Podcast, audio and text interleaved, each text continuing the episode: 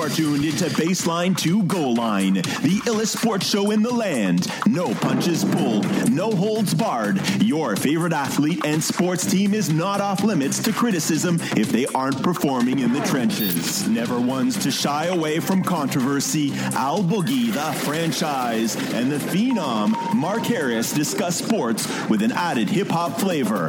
This isn't your ordinary sports show. Buckle up for an action-packed, cutting-edge sports show that will keep you locked in every second.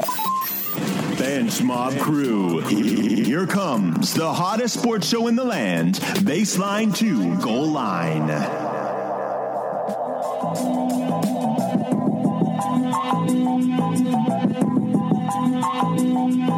From the baseline to the goal line, it's go time, show time. Conversations about sports and the whole nine. Your man Al Boogie, the franchise, a k a the lottery pick. Plus Mark Harris has got to be lit, one hundred percent. Gonna give it to you raw, uncut from the gut. Turn it up, unscripted, unrehearsed. The illest podcast in the world, you heard it here first. Baseline to the goal line, it's go time, it's show time. From the baseline to the goal line, it's go time, it's show time. From the baseline to the goal line, show time, it's go time. From the baseline to the goal line, it's go time, show time. Hey, hey, say what? Come on, wait, hey, say what? Come on, yep. say, say. Mark, Mark back to Mark back to his regular to his regular uh, duties and uh, stuff. Say. Dude, every single time we start, right? That's that's what he on. Mark is Mark is really the hype geek man for master, the show. Geek master, geek right, yeah, master, yeah, hype man for the show. Um, but welcome back, Bench Mob. Welcome, family. Uh, another show. Uh, shout out to everybody's listening right now on um, Up in the Attic Radio. Yes, sir. U I T A. Shout out to everybody that's listening on W Q Y L D B Radio. L Z. If you're listening on iTunes and SoundCloud, also shout out to y'all. We really appreciate it. All right. If you are listening on iTunes, please rate the show and write a review. Come on, y'all. If you're y'all. listening on SoundCloud, please leave some comments for us, okay? Please do. Um, Good or bad, we take them all. Yeah, definitely. All right. Uh, let's go ahead and introduce ourselves, Mark. Mm-hmm. I go by the name of Al Boogie, the franchise. I am the phenomenal one, the phenom Mark Harris. And this is Baseline to Goal Line, the illest sports podcast show in the land. Bar none. Bar none, just like he said. Yes, sir. All right. Action-packed show. A lot of stuff happening in the world of sports, Mike. Yes, sir. Um, and we're going to get to it. Yes, we definitely are. How you doing, though? Man, I'm doing good, man. Lost another five pounds, boss. I see that, man. Drinking them nasty-ass LaCroix. You know. Speak for yourself, boss. Yeah, you know. I'm, I'm on. Listen, I'm drinking on this show today. Yeah, Apple Crime. Yeah. It's been a stressful and hectic day. Go ahead, man. So I, I need this for myself. Yes, I'm drinking on the show. Uh, sue me. You can't. This is my shit. I'm drinking on the show. so, but yeah, so action-packed show today. How you doing, boss? I'm good, man. Now um, that you got your drink. I got my drink. Apple got my Crown, Apple Crown. Going down. Bought my vehicle. Oh, congratulations, brother. Appreciate you, man. Happy for you, boss. Yeah, uh, we ain't going to discuss what it is. It's a good whip. Yeah, we ain't going to discuss what it is. Ain't nobody business. I can discuss it then. No, you can't, brother. Not, yes, not on can. Here. Not over these airwaves. Or else what? Just don't do it. Ain't no or else nothing, man. You know, ain't no Reds. Repercussions for it. Just, uh-uh, you can't. No, yeah, yeah, just don't Grown do it. Man, it, ain't, it ain't nobody. It ain't nobody business what it is. Okay, all right. Bro. You know what I'm saying? I appreciate it though. No problem. Um, it's a good whip though. I appreciate you for that too. Yeah, for real. I, I love it. Thank you, man. I appreciate it. I just want to ride. You will. I want to drive actually. You can do that too. I want to take it. You can't do that, but you can do the other two. You can drive it, then you can ride it, but you can't do the other two. You agree on everything else. Nah, brother. You park it in my garage. Um, negatory. Uh, you can keep paying for it. My for man. The Bench Mob. So we got a, we do have a um, a dope show for y'all today. We actually have somebody um, in the building um, that a lot of people have requested for us to have on the show. A lot of Marquette alumni, mm-hmm. um, a lot of people who um, follow basketball really in-depthly, not only here in Milwaukee, but also I had a lot of requests about it, period. So we're going to introduce that person here in a second. Yep. Um, but um, we finally got him in the building. Um, so Dwight Buycks is here in the building. Yes, sir. Yes, he is. And we will talk to him a little bit here in a second about everything that's going on with his pro basketball career. Mm-hmm. Him um, being a Summer League champion yes, for sir. the Orlando Summer League. Uh-huh. Him actually being ranked. Champion in the building, boss. Him actually being ranked as a number one player in that Summer League as well. That's what's up. And then uh, I do want to get in, t- in I do want to talk to him about something. He he he scorched one of my former favorite players when he was coming out of Georgetown. Mm-hmm. When he was playing over in China, gave Stephon Marbury forty-four. So we're gonna we gonna get into that and everything. Yeah, I he did was at all. Georgia Tech, man. Who? Oh, at Georgia. He wasn't. At... No, this was when Marbury was playing in China. Oh, but you just said he was playing no, at Georgetown. Was... Who? I thought you said Georgetown. No, I said no. He was one of my favorite players when he played at Georgia Tech. You didn't say Georgia Tech. He said, I said Georgetown. You Georgetown, Georgia, boss. Georgia Tech, brother. Come on now. I you, get you, very few listen. times to correct you. You you absolutely You're correcting right. all the time. Give me my give me mine. Georgia Tech. Thank you. Yellow Jackets. Correct that. Yeah, you right, man. Under Crim, was he under? Uh, he was with uh, Denny Crum. No, it wasn't Denny Oops. Crum. Bobby Crum. No, Bobby Crum. Yeah, yeah, yeah. Brother, yeah. see, there you go. Now my see? chance to correct you. Dang. Let's get it correct, bro. But yeah, so we'll talk to him. Don't even get a minute about all of that. Not at all, brother. I, I come back very quick. So we'll get into um, everything with him. You know, from his Marquette playing days to playing with, under Buzz Williams. I even want to go back a little bit further to playing at Indian Hills and him being a junior college All-American. Yes, sir. Homework, man. I did my homework. I know you do, brother. So we'll get into all of that, okay? I just cheat sheet. Yeah, I know, bro. my anyway, man. Anyway, Mark, let's uh, because we do got a lot going on. Let's get right to it, okay? Yes, sir. Let's start with rapid fire. Rapid fire, the fastest news in sports. Sports. Yes, sir. You can go first. All right, um, James Harrison, your boy is back. My in the news. man. Check this out, Workout Warrior. He was pushing, you know, those weights that you push, those football weights that you push or whatever, mm-hmm. eighteen hundred pounds worth of weights. He's a beast, man. He is a monster. I told you he ain't, he ain't, he doesn't have it all upstairs, right? I'm scared to death of dude. You should be. Yeah, he scares me through the television, boss. Yeah, that's very that's, intimidating young man. Yes, sir. Go ahead. Panthers released Michael Orr after failed physical. Yeah, I saw that too. Michael Orr. Uh, you know, he was having, I think it was heart problems, if I'm not mistaken. He was having something going on with his heart. Mm-hmm. And it's been like that for his, um, for the, the majority of his career. So um, I do hope he lands on his feet. Um, I don't think it's as severe as the Chris Bosh situation. But mm-hmm. I still, because remember we spoke about that last week, right. if we would right. sign him. So, but I still hope he lands on his feet. So for sure. Um, Derrick Rose is in serious talks to sign a one-year deal with the Cleveland Cavaliers. I saw that. I don't know how much it'll help. Um, Golden State still is the whip, so yeah, it would it would help a little bit because it's an upgrade from. Um, I think it's still an upgrade from Deron Williams. And if he okay. if, if he accepts the, the the backup role, mm-hmm. that second unit, I think it'll help out a lot. Now they still, like you said, they still got to do a lot to overcome Golden State, but I still For think sure. it'll help out a lot. Yep. Go ahead. Derek Carr predicts that uh, Khalil Mack will. Uh, record thirty sacks in two thousand seventeen. I don't know about thirty, but I did tell you that I think Khalil Mack's going to be Defensive Player of the Year this year. Yeah, well, I, t- I, I will say this. With his motor, I think he he's probably, he has the potential to. I could, I could see them not getting thirty, but close to it. He's going to get a lot. Um, I got one more. You got you got another one for me, too? I got a few. Okay, I got one more. Um, Melo, um, let me rephrase that. I'll take that back. Damian Lillard and C J McCollum reached out to Melo to join the Portland Trailblazers, and they said that they really think Melo is interested. Uh, that'll be an upgrade for him. It'll be it'll, it'll it'll bring them some help. I'm just not sure. You still got Golden State, man. You know what I'm saying? That's, do you think everybody's having these knee-jerk reactions to what Golden State has done? Yeah, that's, that's the only chance is, right? you got, man. Right. You got, to, you got to stack. Yeah, you, you got to stack. Yeah. Go ahead. Terrell Owens advises O B J, let your play do the talking. If anybody, let me, okay, I got something for you. If anybody can advise. That's Odell Beckham Junior, by the way. Yeah. If anybody can advise Odell Beckham about anything, because we all know right now Terrell Owens is being blackballed by all the estrionics that he was doing on and off the field, right? Yeah. By not making it to the Hall of Fame. Ain't no way in hell Terrell Owens shouldn't be in the Hall of Fame. Mm-hmm. But if anybody can advise anybody on what to do to keep their image, or what not to do to keep mm-hmm. their image clean, it would be Terrell Owens, because he's he's right now he is paying for what he did what he did on the field. Yeah, I think I think that it was it was kind of polarizing, and I think it's me personally. Now, this is Mark. Okay. Personally, think that it's unfair what they're doing to him because I, I yeah because, definitely of course I, not just keeping him out of the Hall of Fame, but just the uh, the image that they've painted of him. I don't think it's fair. I think he just was somebody who was very emotional and very passionate about what he did. You I don't know, think, so I don't and I think I either. think he came across in a bad way. Well, I, I, don't, I just don't, I don't think that they they um the, even tried to understand. The it. B S is, is is the mainstream media. Since we are the media too, I could put this out there. We're not mainstream, so we're gonna shoot it from the parking lot. But mm-hmm. but the mainstream media is what they do is, you know, they'll one person will say something like if you were a, a, um if you were in the media for, let's just say you were working for Dallas or somebody, right? Mm-hmm. If one person says it. Ugh, Dallas. Oh. Okay, I'm sorry. Let me say somebody else then. San Francisco, the Thank 49ers you. or okay, somebody. Okay, I'm good with that. Yeah, okay.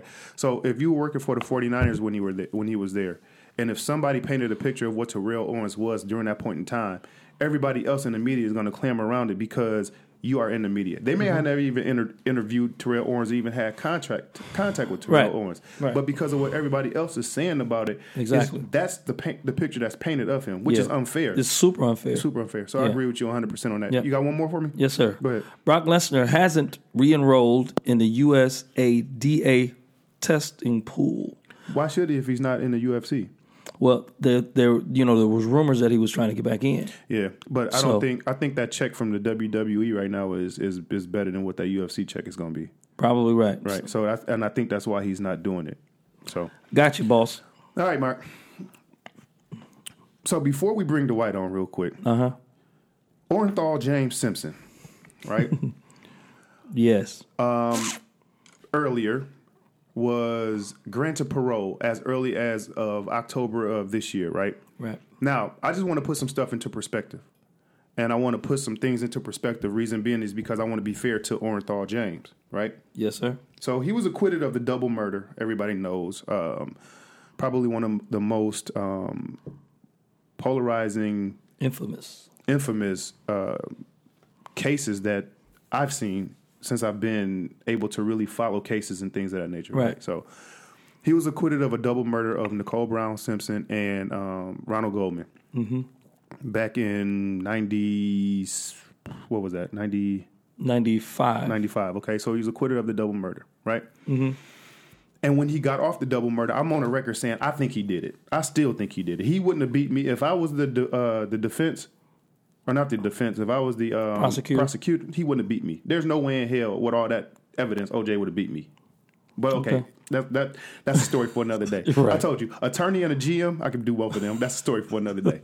But anyway, so this dude, but super Negro, yeah, all of that. But anyway, so he was acquitted of that, and after he got acquitted. He was just going crazy. Like, I don't know if anybody out there, Bench Mob, if you saw the documentaries that, that was out there of him, or if you saw the um, thirty for thirty that was out there of right. him.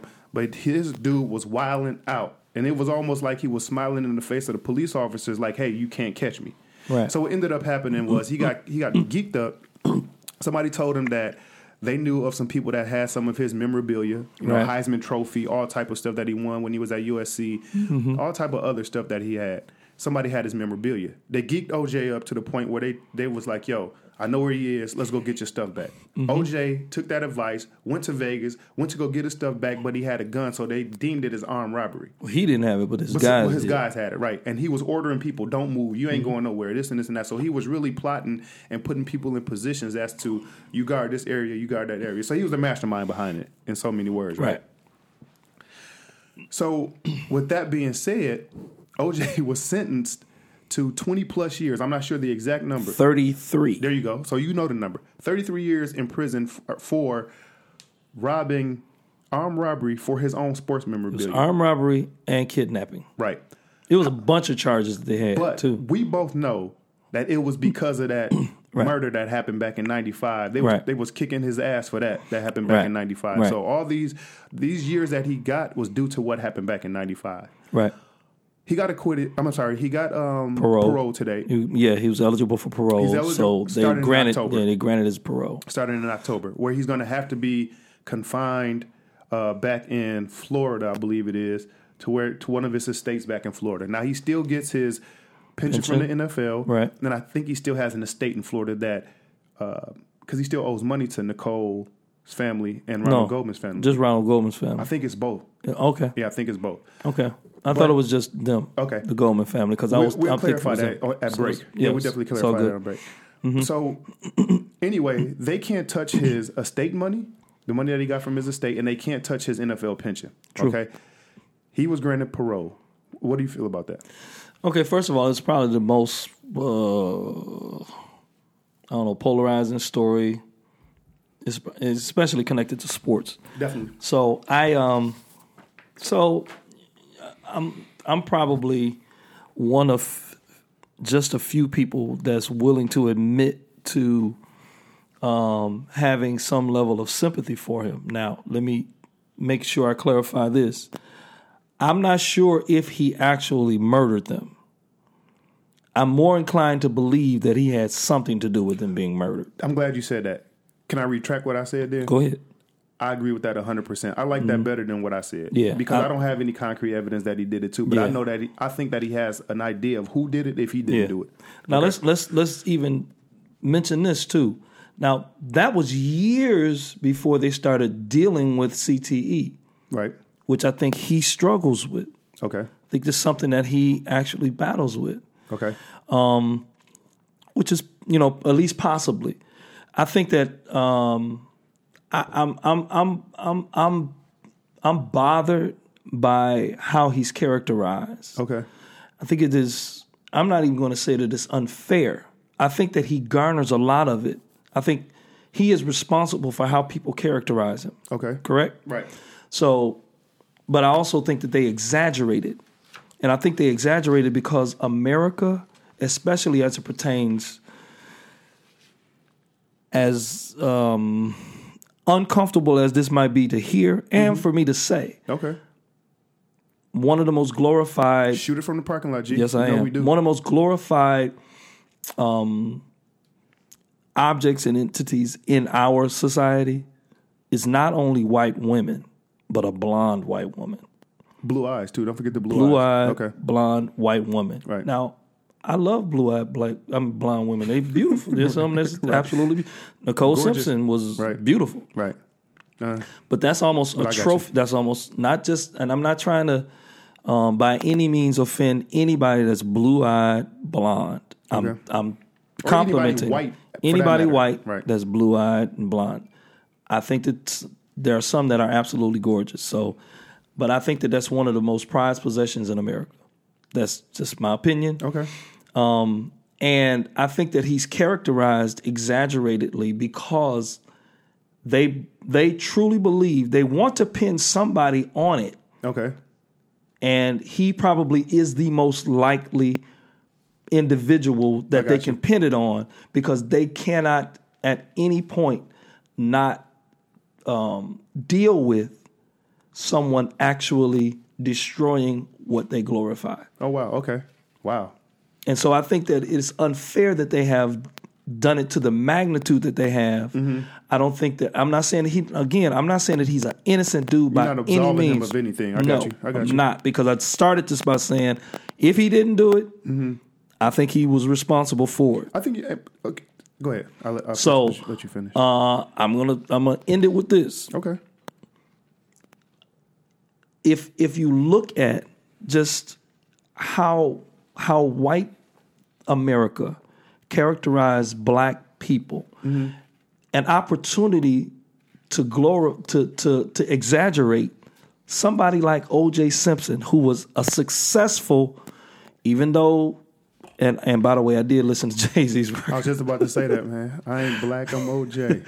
Okay. Okay. Right. um. Even even with that being said, um, they need they they need to rip apart a black person that had his status, and the problem with O J is that he alienated black people. Yeah, and for white people accepting him in their society, he mm-hmm. alienated them too. That's true. So it's like he's he he doesn't have a place to turn now. No, he doesn't. But just, he can turn back to us. Why? Because you're going to find a whole lot more people who's going in, in our community right. that's going to sympathize to, with, even though he just basically turned his back on us. Mm-hmm.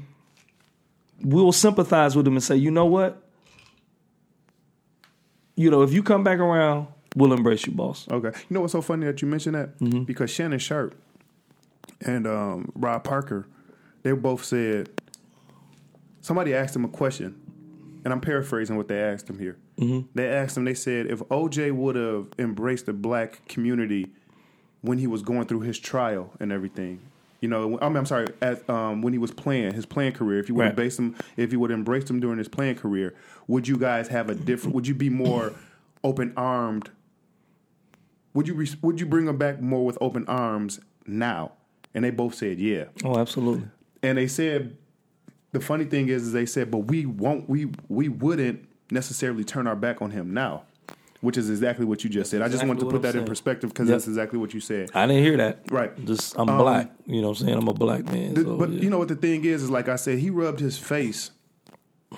Oh, he rubbed it in people's face, in the in the authorities' face when he was, even when he was down in Florida and he was talking about he got these many hoes and this many hoes and he was a pimp and all of this stuff. It was like, yo, you get acquitted for a double murder. I know you're over there laughing, but you get acquitted for a double murder. Yeah, that's funny. You lay low, bro. Like, why is you still in the limelight doing all this extra shit that you're doing? Right. If I get acquitted for a double murder, I'm getting my behinds where sit down. I, I'm going to a different country, probably somewhere. I'm, I'm getting out of here. Yeah, or I'm, a, I'm just wherever you go. Just relax. Have a seat, buddy. Yeah, relax. So just, just have a seat. Um, but they said, you know, he he served his time for the crime in which he committed. This is for the, the crime that he was actually, actually convicted, convicted of. of. He yeah. served his time, and I mean, it is what it is. Now, the, the biggest thing is, is if he can be an upstanding citizen moving forward, or just a sit down citizen. yeah, really. and, and if you and bag it up, that, right? Exactly. Get so. somewhere and sit down, man. Anyway, good luck, Orenthal. Yeah, good luck, boss. Anyway, all right. Mark, when we come back, man. Yep. Dwight Buycks is in the building, okay? Yes, sir. We will have Dwight Buycks on when we come back, Bench Mob. Come on, come so, on, come on, don't go come nowhere. on. If you do go somewhere, once again, get some popcorn to bring your ass back to the set. I'm all going right? to get a LaCroix. all right. We'll be back on Baseline to Goal Line. Hey, what's up? It's Reggie Smooth as Butter Brown, and you're checking out Baseline to Goal Line, the illest sports podcast in the land, bar none.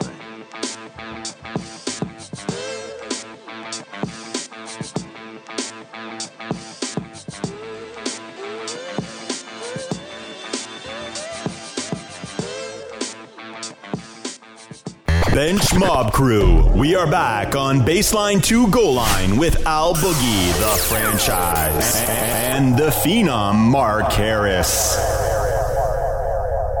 Yo, welcome back to Baseline to Goal Line, the illest sports podcast show in the land. Bar none. All right, in the building, listen, I'm honored. Mark, me too. You honored, right? Yes, sir, absolutely. Appreciate that, man. In the building, former Marquette Golden Eagle, Toronto Raptor, Los Angeles Laker, professional basketball player. Once again, like I said before, he was just named the best basketball player at the Dallas. I'm sorry, at the Dallas. He played for Dallas in the Orlando Summer League. Mm-hmm. And they actually won the championship in the Orlando Summer League. Bet. In the building right now, Dwight Buycks from Milwaukee, Wisconsin. What's going on, Dwight? Well, hey, man. Appreciate it, man. Do me a favor, brother. Speaking to the mic. That's right. That's right. So we got a couple rules, man, right? One of the rules is be one hundred percent authentic to yourself. We got a saying on here, shoot it from the parking lot, which means just keep it all the way real. Just be one hundred percent, all right? Um, you can curse. Just keep them to a minimum. Don't, don't drop the F-bomb. I say shit. I let other stuff fly. So you can curse, too, okay? Um, how you doing, G? I'm doing good, man. Doing good. Appreciate y'all for sure. Yes, sir. I appreciate you, brothers. How's your summer going so far? Um, it's been a busy summer, man. Um, but it's been fun though. You know, I'm enjoying it. I'm playing basketball, being with the family, so it's been cool so far. It's almost over with, but yeah. How you like? You, I know you back in Milwaukee. How you like being back in Milwaukee? Man, it's cool. You know, it's you know, you, you know what you're gonna expect out of Milwaukee. Right. Exactly. It is what it is. Okay. It is what it is. let's, let's jump right into it, man. So. So after playing at uh, Bayview High School, you went to Indian Hills Community College. And what I want to ask is why why did you choose a junior college route as opposed to going to a major school right out of high school? Well, um, really, it was just, it came down to the test, man, the A C T test. Okay. I think I came short like three points. Um, but at the time, I didn't really even know anything about that, man. I was just hooping. Okay. I ain't really, you know what I mean? Like, it wasn't stress to me to take this test, take this test, nothing like that. So, you know, it was like when it got presented to me, you know, all right, let me try to see what I can do. Right. Lock, it, lock in, study this little stuff, woo-woo. But, you know, basically I didn't get the score that I needed to go. Um, I actually had committed to Bradley. I was actually going to go to Bradley. You know what's funny? I'm, I'm glad you mentioned that. I, this dude at the gym, work, work out at the W A C, right? Mm-hmm. He was like, man, he committed to Bradley. And I said, I didn't I didn't even know that. And he was like, yeah, he committed you to Bradley. You didn't know that? No. And he, because the guy went to Bradley. Okay. And he said, we were so excited as alumni and boosters to get him. Mm-hmm. And he said, but he said, I don't know what happened, and he ended up going to Indian Hills. So that's crazy that you mentioned that. So wow. you committed to Bradley, huh? Okay. Now, what what other schools was um was actually uh, after you during this point in time? Um, I really don't even remember. I know I had like um I didn't really have no high high major schools. Okay. Um, I think it was probably like yeah. I think I, I think really the only team that really was like really ready to make a move was Bradley though, and I kind of okay. I, and I feel like that's why. I, was like it was a no brainer, like just to you know commit to them, commit to them, and, okay. Um, try to you know what I'm saying make that push after that, but it didn't, everything didn't work out I was supposed to. Right. So I mean, yeah, it did because you here well, now. Yeah, yeah, right. Definitely. Right. So it definitely, it definitely worked out good for us. Right. It, it, it, not even us, but for you. I mean, because, yeah, for you. And, for and sure. we're going to get into that uh, here a little bit later, your journey, but it definitely worked out because you were able to go to Indian Hills, um, and at Indian Hills. You were a junior college All-American, mm-hmm. right? So after your um, your sophomore year at Indian Hills, who was who were you who was recruiting you after your sophomore year at Indian Hills? Oh man, I had um, man, I had uh, everybody honestly, pretty much wow. every every top team. Like I had like a legit probably like fifteen teams to choose from. Um, but you know Marquette was home, um, and it was kind of like you know to be able to come back home playing for my family. It was like a no-brainer. So it was like once they really showed commitment to like really wanting me, it was like, all right, I'm gonna do it no okay. matter what. Like it's home. Did, like, was it now? Was it was it a close call with any other team, with any other program? I should say that was that was out there that was recruiting you because, okay, uh, alongside of Marquette, who else was recruiting you though? I, can you um, just give me a couple names? I had Kentucky. Um, Wait a minute. What wow. Gillespie. Uh, Gillespie was there at the time. Okay. Um, I had Kentucky, uh, Tennessee, Iowa State. Wow, um, man, uh, Memphis. Okay, uh, well, Calipari was at Memphis, yeah, wasn't he? Yeah. Wow. During that time. Yeah. So okay, let's stay right there for a second, right? Because a lot of people will say, and I and I know you, I just heard you say it was a no brainer to come back to Marquette, but a lot of people will say Calipari, right? He can get me to the league. So why why did you why were you hesitant with Calipari and, um, and Memphis? I think at the time it was more so the recruiting class that was coming into.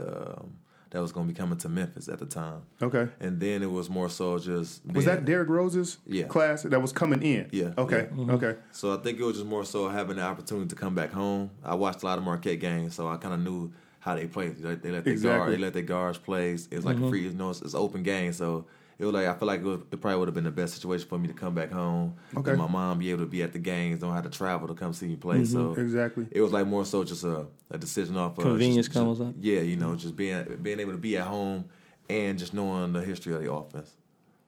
I'm good. Okay. Um, how oh wait, wait. I'm sorry. I did want you, you. Did you did you play for Cream? No, nah, no. Nah, I played for Buzz Williams. Buzz, Buzz. Okay, yeah. okay, okay, okay. How was it playing for Buzz? Um, he's a he's a man. He's a hell of a coach. Uh, he's tough. He's demanding. He gonna he gonna basically get everything out you that you never thought you can get or you know what I'm saying you can do. Um, but he taught me a lot there and. Uh, Man, hell of a coach. I know that. Okay. okay. Um, you were there with... Um, it was loaded. Yeah, you were... Yeah, I'm, I'm, I'm, trying, to, I'm trying to wrap my mind around it because Jimmy was there. Jimmy Butler was there. Jimmy was there. We got uh, Darius Johnson-Odom. Darius... Mm-hmm. Oh, yeah, D J O was there. Yeah. Um, was, were you there also with um, Madison Memorial? Slipping my mind right now. Naaman. Jerron? No, not Jerron. West? West. Yeah, no, was West. No, no, West no. was before you. Yeah, he was West before was, me. Yeah, okay. Mm-hmm. Yeah, he's before me. Wesley was before you. Um, Vander was after you. No, Van was Van got a year in. Oh, okay. He got a year in with me. So Vander was there with yeah. you as well. Yeah. Okay.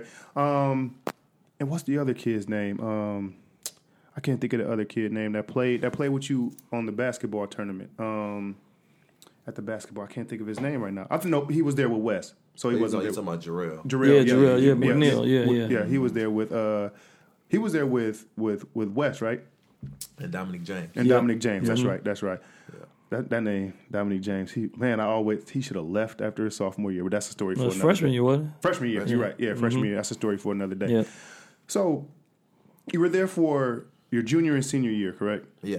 Did you start right away your your junior year? Um, yeah, I, I, I believe it was uh, maybe a couple games in, and I was uh, starting at, actually at the two guard. Who was playing? D J O was playing at the, yeah, at the it, one. Yeah, was, he was uh, playing the one. It was me. It was me and D J. But I, if I ain't mistaken, I think it was. Uh, it may be.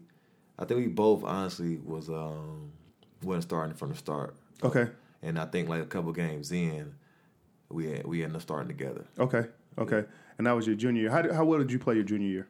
My junior year, I averaged like I think like six six points, but it was more so it was a it was just a change basically. You know, coming from everything that I just did at, at junior Ju- college, JUCO right, or whatever, right. coming there with a full load of team. So it mm-hmm. was it was definitely a difference for me because I was, I scored the ball like so. Right. It was definitely um, a big uh, role that I had to you know sacrifice or whatever, but.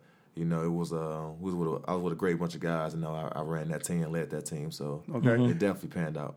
And then your senior year, um, was was who was there your senior year? My senior year, we was uh, me, uh, D J O, which is Darius Johnson-Odom. Right. Um, Jimmy was there with me, um, and Jae Crowder was Jae there. Jae Crowder was mm-hmm. there as well, yeah, yep. Yeah. Jae was there too. Um, And that, that was, was a good Van's, squad, man. Van's first year, right? That was Van's freshman year, right? Yeah, yeah. Van's freshman year. So we just named four p- players that sniffed somewhere in the N B A. Right. Yeah. He, matter of fact, five, because D J O sniffed the N B A too. Yep. Yeah, mm-hmm. He played for the Lakers for a little bit. Yep, yeah. So that's five players right there that played in the N B A. Yeah. That was a squad. That was a nice squad. So how did you play your senior year? My senior year, it was more, uh, it was definitely a better year for me. Um, it was just more so just, you know, after getting that first year out the way, just having fun that next year because it was definitely to to me it was definitely it definitely was a, um, it definitely was a role that I wasn't used to my junior that I had to embrace. So right, um, I think it was bad. It was it was more fun my senior year actually just figuring it out and just being with those guys. So uh, you know we did a lot of good things that year. Uh, wish we could have you know. How far did y'all go in the tournament? Uh, I think we went, we went to the Sweet sixteen. Okay, okay. Who'd y'all lose to? Uh, North Carolina. North Carolina got us. Harrison Barnes. Oh, Hanson, yeah. Hanson all and all of them. Yeah, they got y'all in there. Okay. Yeah, they got us. Seems like it's bringing back some bad memories, brother. Yeah, man. Yeah, we definitely, we definitely came out and laid the egg that day. Right. So, all right. So, um, I'm going to tell you when I became a fan, a huge fan. Um, I'm a, So, for basketball, I follow Marquette. Mm-hmm. Football, of course, is Wisconsin since we don't have a Wisconsin football, I mean, Marquette football team, but I follow Wisconsin football. You know when I became a fan was the summer, because I was on the fence. I'm going to be perfectly honest with you. I was on the fence like, dang, is he going to make it to the next level? I know he's going to play basketball somewhere, but is he good enough to make it to the next level? Mm-hmm. Until Pro-Am.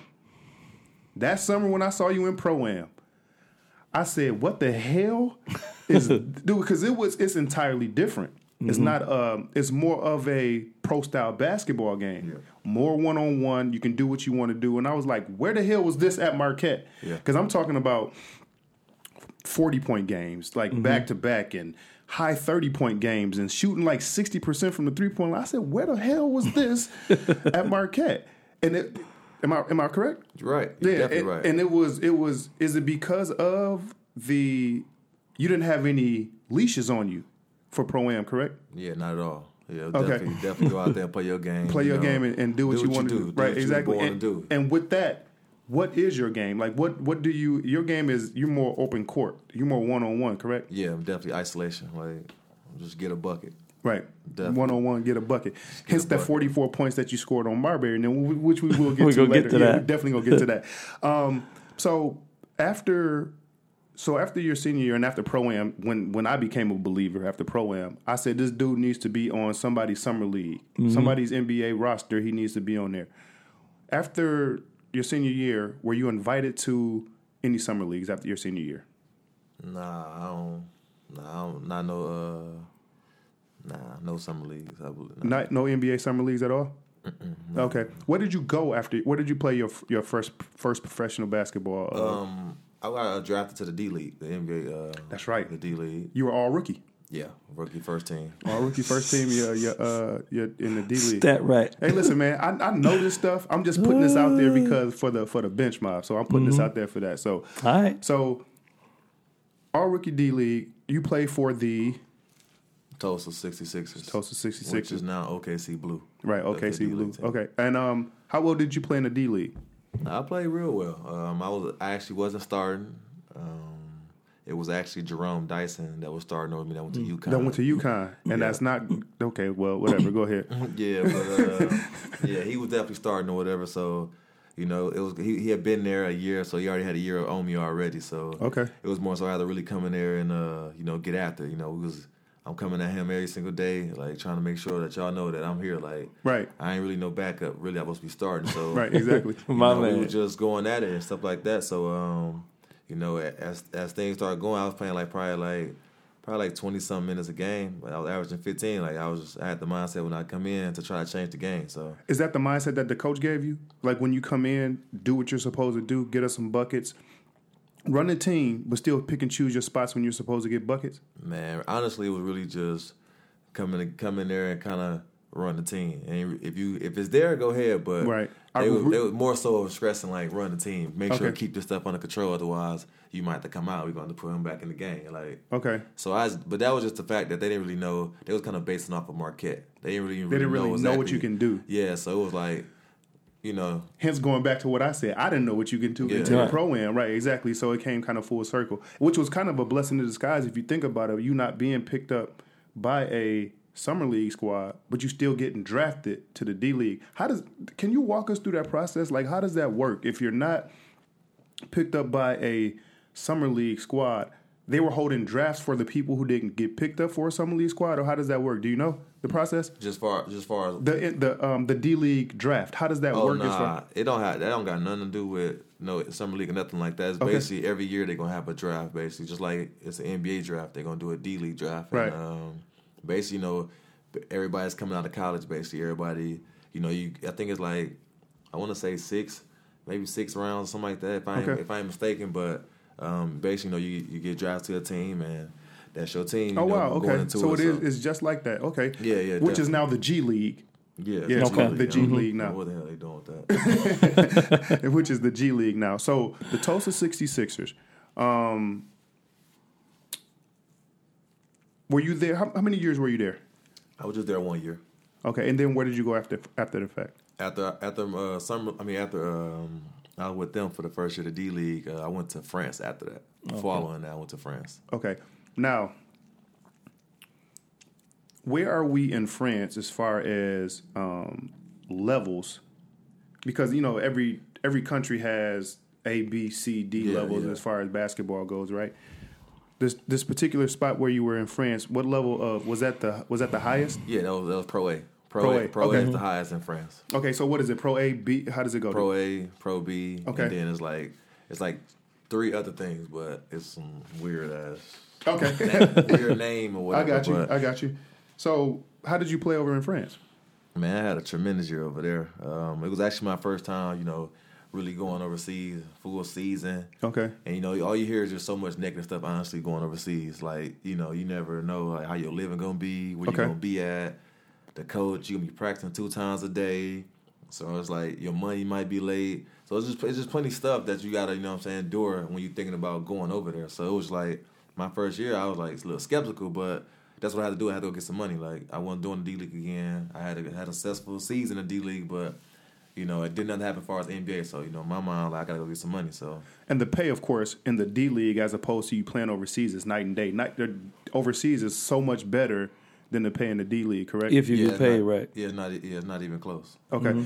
But how was your experience? I know that you, because you just mentioned that, you know, people are skeptical about, yeah. um, you know, overseas living and even living accommodations and things of that nature. But how was how was the, the first experience for you? How was it?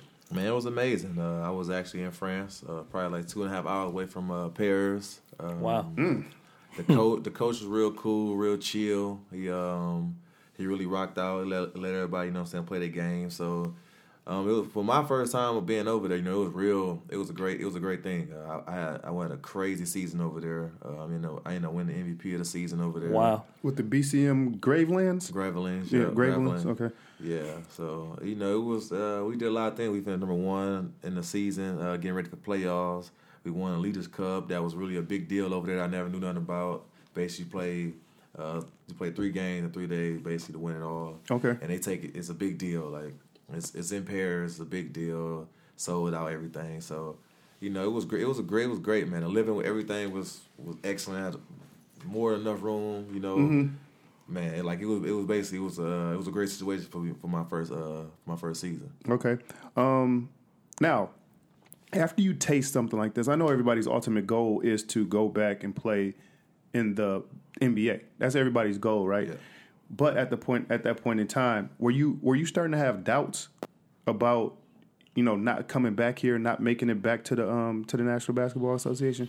Nah, I mean, when I was there, you know, I was still yeah, I was still fresh. So like I just did I just came off of a good season in D League, got some talks with the N B A, kinda like let them know what was going on, kinda they knew who I was, but okay. I just wasn't gonna do it again. I had to, you know what I'm saying, I got a family, so I'm like, I'm gonna go overseas. But as I was as I was having an amazing season, I started getting feedback like, yeah, you might have a summer league team. You got this summer league team. You know, this hey, somebody came out there to watch you play. You didn't know who it was. So it was more so like, all right, yeah, you getting back to what you, where you really did in JUCO. Like, okay, that's where you know that's where it all started. Right, so of course. It was basically, you know, just that right opportunity for me, and it was just a lot. It was just a lot of feedback. So you know, it was just more so like once I finish up, you know, what's next? Let me see what's going on. But I know I got some options. Okay, and then what did happen next? And then I ended up playing with um. O K C in the summer uh, summer league. I remember that. Uh, I had a I had a crazy um, four games with them, um, and this was in Orlando too, correct? Yeah, yeah. Orlando, and uh, ended up getting signed in that week. Didn't didn't even wow. finish, didn't even finish out didn't finish out the week with the team. Um, ended up getting signed by the Toronto Raptors, um, and then that's where you know that's where it kind of like you know got going. Okay, I want to pay play a, a sound bite from. Um, something with the Toronto Raptors. I just want to jog your memory to see if you remember what this is, okay? Yeah.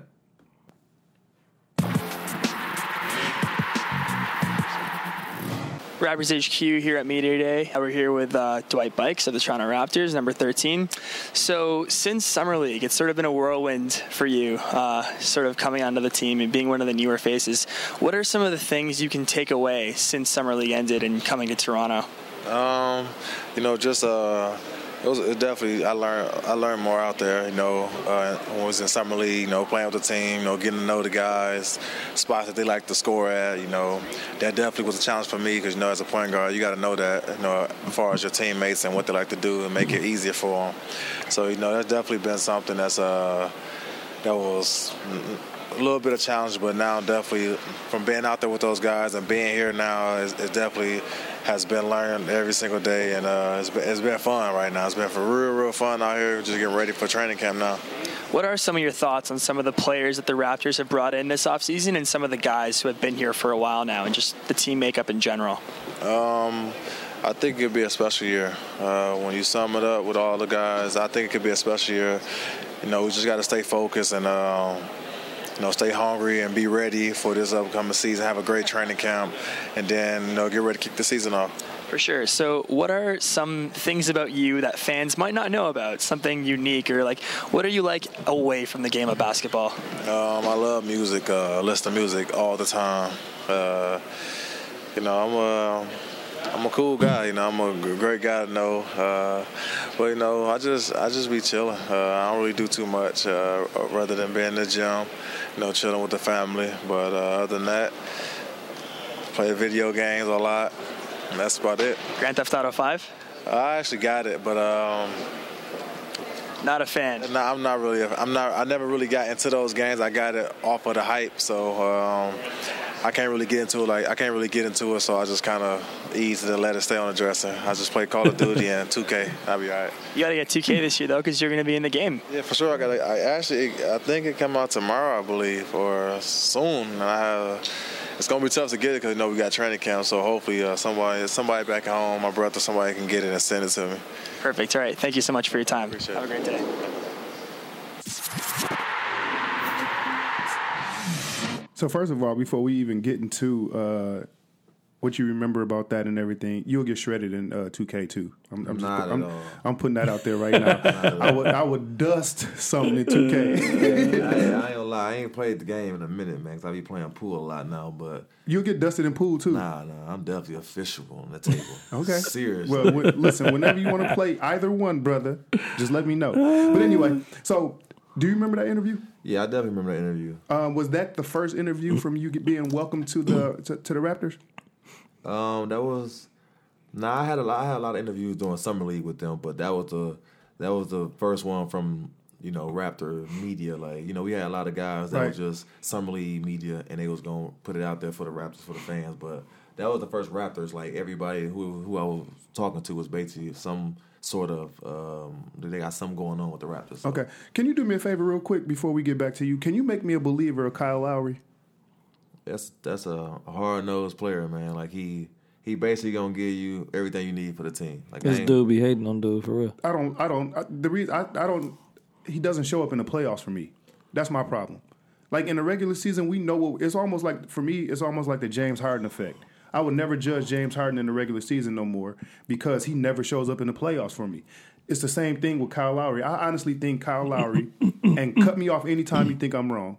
I think Kyle Lowry went to the front office with no ski mask and a toy gun, and just robbed them for for a hundred million. No man, this man he get he make get, me a believer, Bikes. Nah man, like seriously, that man put in a lot of work. Um, you know he in the right organization. At the end of the day, it's about having that right situation. It's the right fit, of course. He in the right situation where he can lead the team, where he can be that guy that's gonna set the tone. Like okay, and when you in the, when you in the when you up in the organization where they telling you that you know you got this, run this team. You, That's you know what I'm saying. That's that's just make you play even you know at another higher level. So okay, like, because they got confidence in you. Yeah, I like, got you. And then you know you playing through all your mistakes. Like you know every single thing. Like you don't got to worry about nothing. So it was just like he got in the right situation, but he played like he he there. He the first person in the gym, the last person to leave. Like he, straight up, he, he maximized his opportunity there. Like because okay. he, he had a history where you then know, I digress got, a little bit. I get off Kyle a, a little, little bit. bit. I just no here the, my and I'm just it's just the, the guy's honest truth. I told you we shoot it from I don't. In the playoffs, for me, he doesn't show up. That's my only problem that I have with him. He don't show up in the playoffs. And it's the same thing that I got with James Harden. You know what you're going to get from them in the regular season. It's just when the lights are the brightest, what are you going to get from them? That's my I mean, problem. It, I mean, in all fairness, I think in the playoffs, you're playing the best teams in the league. Of course. You know what I'm saying? All right. And so it's about it's about fifty-fifty. In the playoffs, you get all of the best teams in I the understand league. It. And, you know, regular season, you're playing best today and then three or four more games, you playing mediocre, and then you playing bad, then you playing great. That's true. You know what I'm saying? So it's it's a, it's a different type of balance. So I don't know if you can necessarily gauge him just on the playoffs, because only because there are only a few people who show up like that in the playoffs. Then don't gauge uh, James. Get out of here. See, not see. But I don't like I don't like dude. Period. So you know what I'm saying? I, so that okay, yeah, I don't I don't like him. Period. This is about Dwight. Let's get back to Dwight. Okay, you brought him up. Right, you're absolutely right. But um. Yeah, see, the way I don't dislike Kyle, but he hates James Harden. Mm-hmm. Hate him. Man. Proud to see it, too. But anyway, so how? So working under him and working behind Kyle Lowry, what did that do for you and what did that do for your game?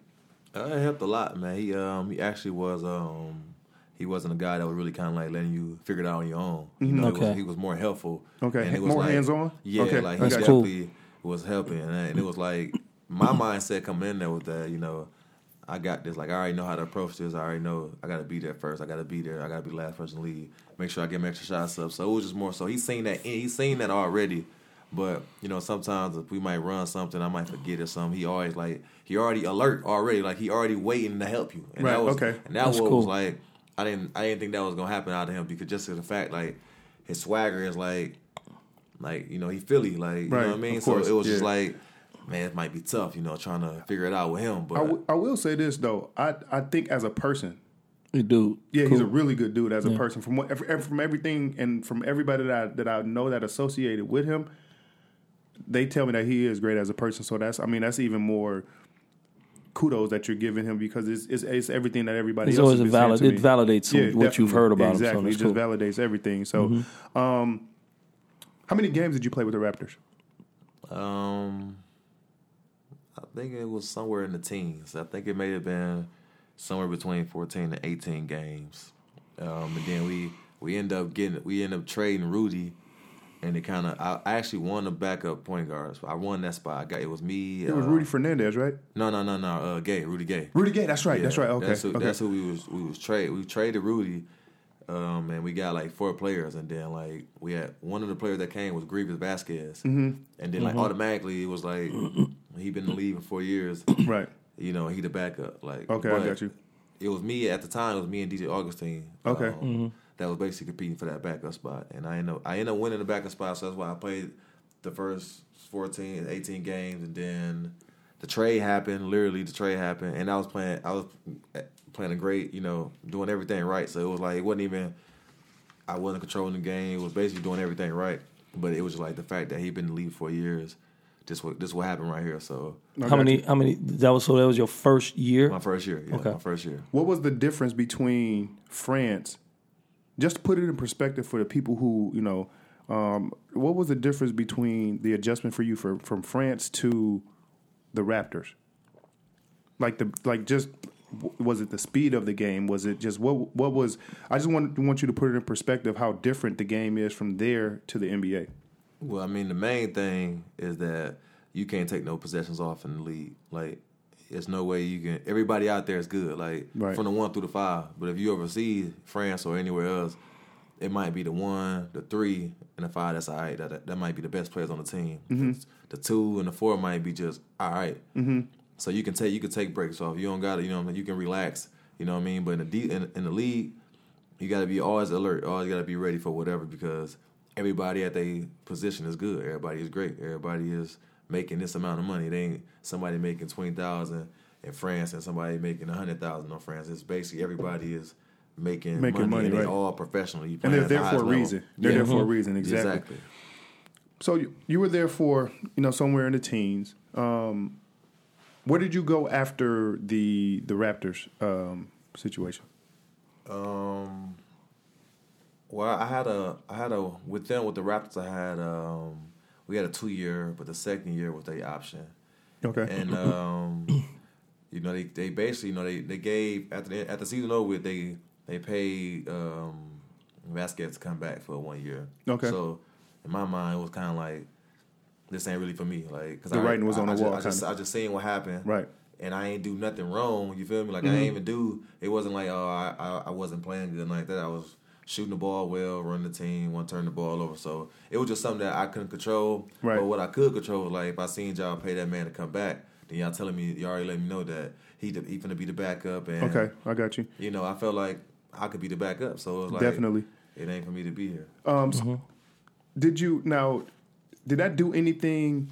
Now, here's the thing. All right, so you make it to the to the pinnacle of basketball, which is the N B A. Yeah. We can. I, there's several people who can't even. There's so many people who can't even say that they sniffed the N B A. Right. But you made it to the pinnacle. You actually played. You played meaningful games in the N B A. What does that do for one's confidence? I mean, it's it's it's amazing, man. You know, it's it's it boosts everything up, man. It just it just gets you to let you know that, man. If you don't, if you leave that mud, if you can't get, if something happened where you ain't back in there, you can't. Wherever you go, you got to. Act like you still a pro, like you still at the highest level, like right? Still, and they can't take that away from you. I've all. been there, right? A, yeah. I've been there. Mm-hmm. Ain't nothing you can say about it. Like I got signed, I signed an N B A contract. There's no, ain't nothing you can say about it.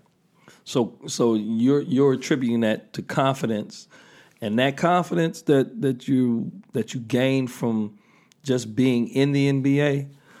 Um, how does that work for you anywhere else? And do you think that you can go anywhere now and just play? Yeah, I, I, I mean, once you get there and you and you you there for a full season, like, I mean, wherever you go after that, it just you already know, like, man, I didn't, I made it to the top. I made it to where right.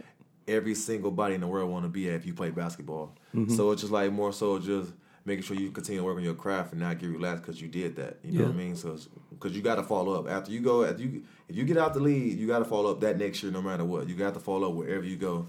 And it's, it's kind of it's, it's gonna let them know either you, you kind of like you know, damn I'm out the league and woo woo you gonna you gonna whine about it or you gonna basically show them that you know what I mean somebody out here I'm still ready for whoever you know what I'm saying want to pick me up. So your your choice your choice to not even let that be a there was no letdown for you. You yeah. just were looking for the next opportunity. Yeah, I was just looking for the next opportunity, but it actually it actually made me more hungry just to okay. you know show them. You know what I mean? Somebody, I'm right I'm, I'm right here. I'm still ready. You know mm-hmm. what I mean? When that opportunity comes, I'll be ready for whatever. Cool. Because you sniffed it and because you tasted what it was. Tasted it. There. More than yeah, sniffed yeah, it. Yeah, you definitely. He was in the there. game. Yeah, you yeah, tasted yeah, it. Yeah, you were in the throes of it. So um, so when when you when you left the Raptors, you went to the Bakersfield Jam? Nah, nah, nah. That was uh, when I was with the Raptors, they sent me down a couple games uh, to play in the D League, and that okay. was, that's who the that the Bakersfield is who they who the Raptors affiliated with. So they sent me down there for like three weekends, and I played like probably like six games with the uh, with the D League team. Okay, Where did you go after um, the Raptor situation was over? Like, where did, did you go back overseas? No, I actually uh, I actually went to Spain. Um, I signed a deal to go to Spain, uh, EuroLeague team, which is the the biggest um, the biggest deal overseas. If you're EuroLeague, it's it's basically the highest of the highest. Right. Mm-hmm. So I actually signed a um, deal to go there, but um, it actually didn't work out. I didn't like it. I didn't like it how you know how the coach was there. So it was kind of like, you know, it, no matter how much it did, no matter how much that deal was, the fact that I wasn't happy about playing. It was like, you know what, you gotta leave the situation. So I end up I actually end up leaving there, but it was amazing. It could have been a great situation, like weather, everything is amazing. The house, living, like it was every by the beach, everything. So it was definitely a great situation. Just as far as basketball, I wasn't happy. So okay, you know, I had mm-hmm. to figure it out. And, so none of that other stuff mattered. Nah, it do not matter. Like mm-hmm. like if the basketball was right, it would have been like probably like just a vacation, like literally every single day. Because wow. It was just beautiful out there, everything, like travel-wise, like everything was just perfect. But the system and the coach, it was kind of different. It was it was two, it was the G M t- talking to me, and the coach had a different way how you want to do things. Oh, and so they wasn't on the same page. Nah. The G M like, and the coach wasn't on the same yeah, page. Yeah, they weren't on the same page. So it was like more so just I ain't really happy about how things going on the court. So did they bring you in there with the mindset that you were going to be like the cornerstone of the team? Uh, I, I had I had multiple talks with the G M, and I actually talked with the coach, and it was kind of like, you know, they know that they didn't watch my game, scout me, they know what I do, so it was basically everything was, you know, come in here and do what you do. But it all changed when I got there. Like it was like more. They never told me that they wanted everybody to be like kind of like equal as far as points, everything. Like, oh, for real? Oh, wow. Yeah, so it was definitely something that I wasn't really where I was at in my like basically just coming from the league. It was like, I'm not averaging no eight points. Like I can get eight points in three minutes. Like right. So it was just it was just more so it was kind of like it was kind of like a controlling situation that mm-hmm.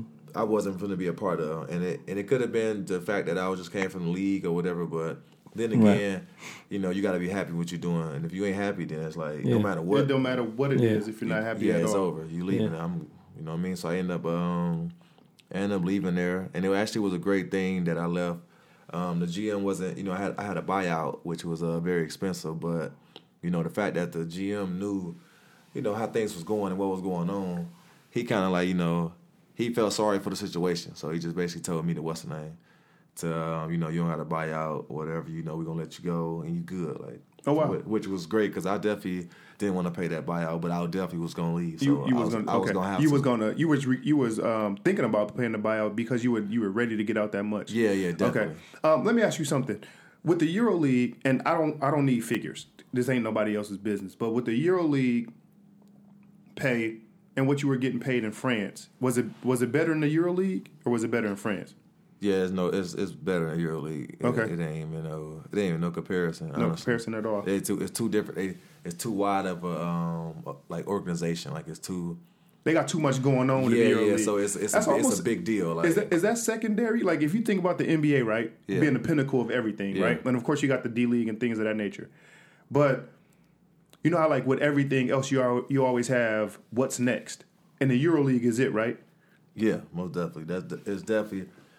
That's definitely uh, a heavy requirement. Like, if you can get a EuroLeague team or whatever, if you come from the N B A, pretty much everybody that comes from the N B A probably go back to go, go goes to the EuroLeague, get on the EuroLeague team, whatever. It's just it's just about having that having that right situation though. You can't just go to every EuroLeague team and think you're gonna do what you was doing because some people got ways they want to do this, how they want to do that. Right. Kind of like the same thing for scoring wise because it's, it's more it's it's really serious. Like it's kind of like. It's the best people, like all the best players in the world is playing EuroLeague, like okay. So, you know they they try to you know keep it under control. So you know it's kind of like it's a little, it could be a little tested if you if you really want to do it, but you got to get in the right situation as far as that team and knowing your role. Okay, all right, Benchmark, we're gonna take a quick break, and then when we get back, we got a little bit more with Dwight Buycks. All right, stay tuned. Dwight Buycks, baseline to goal mm. line.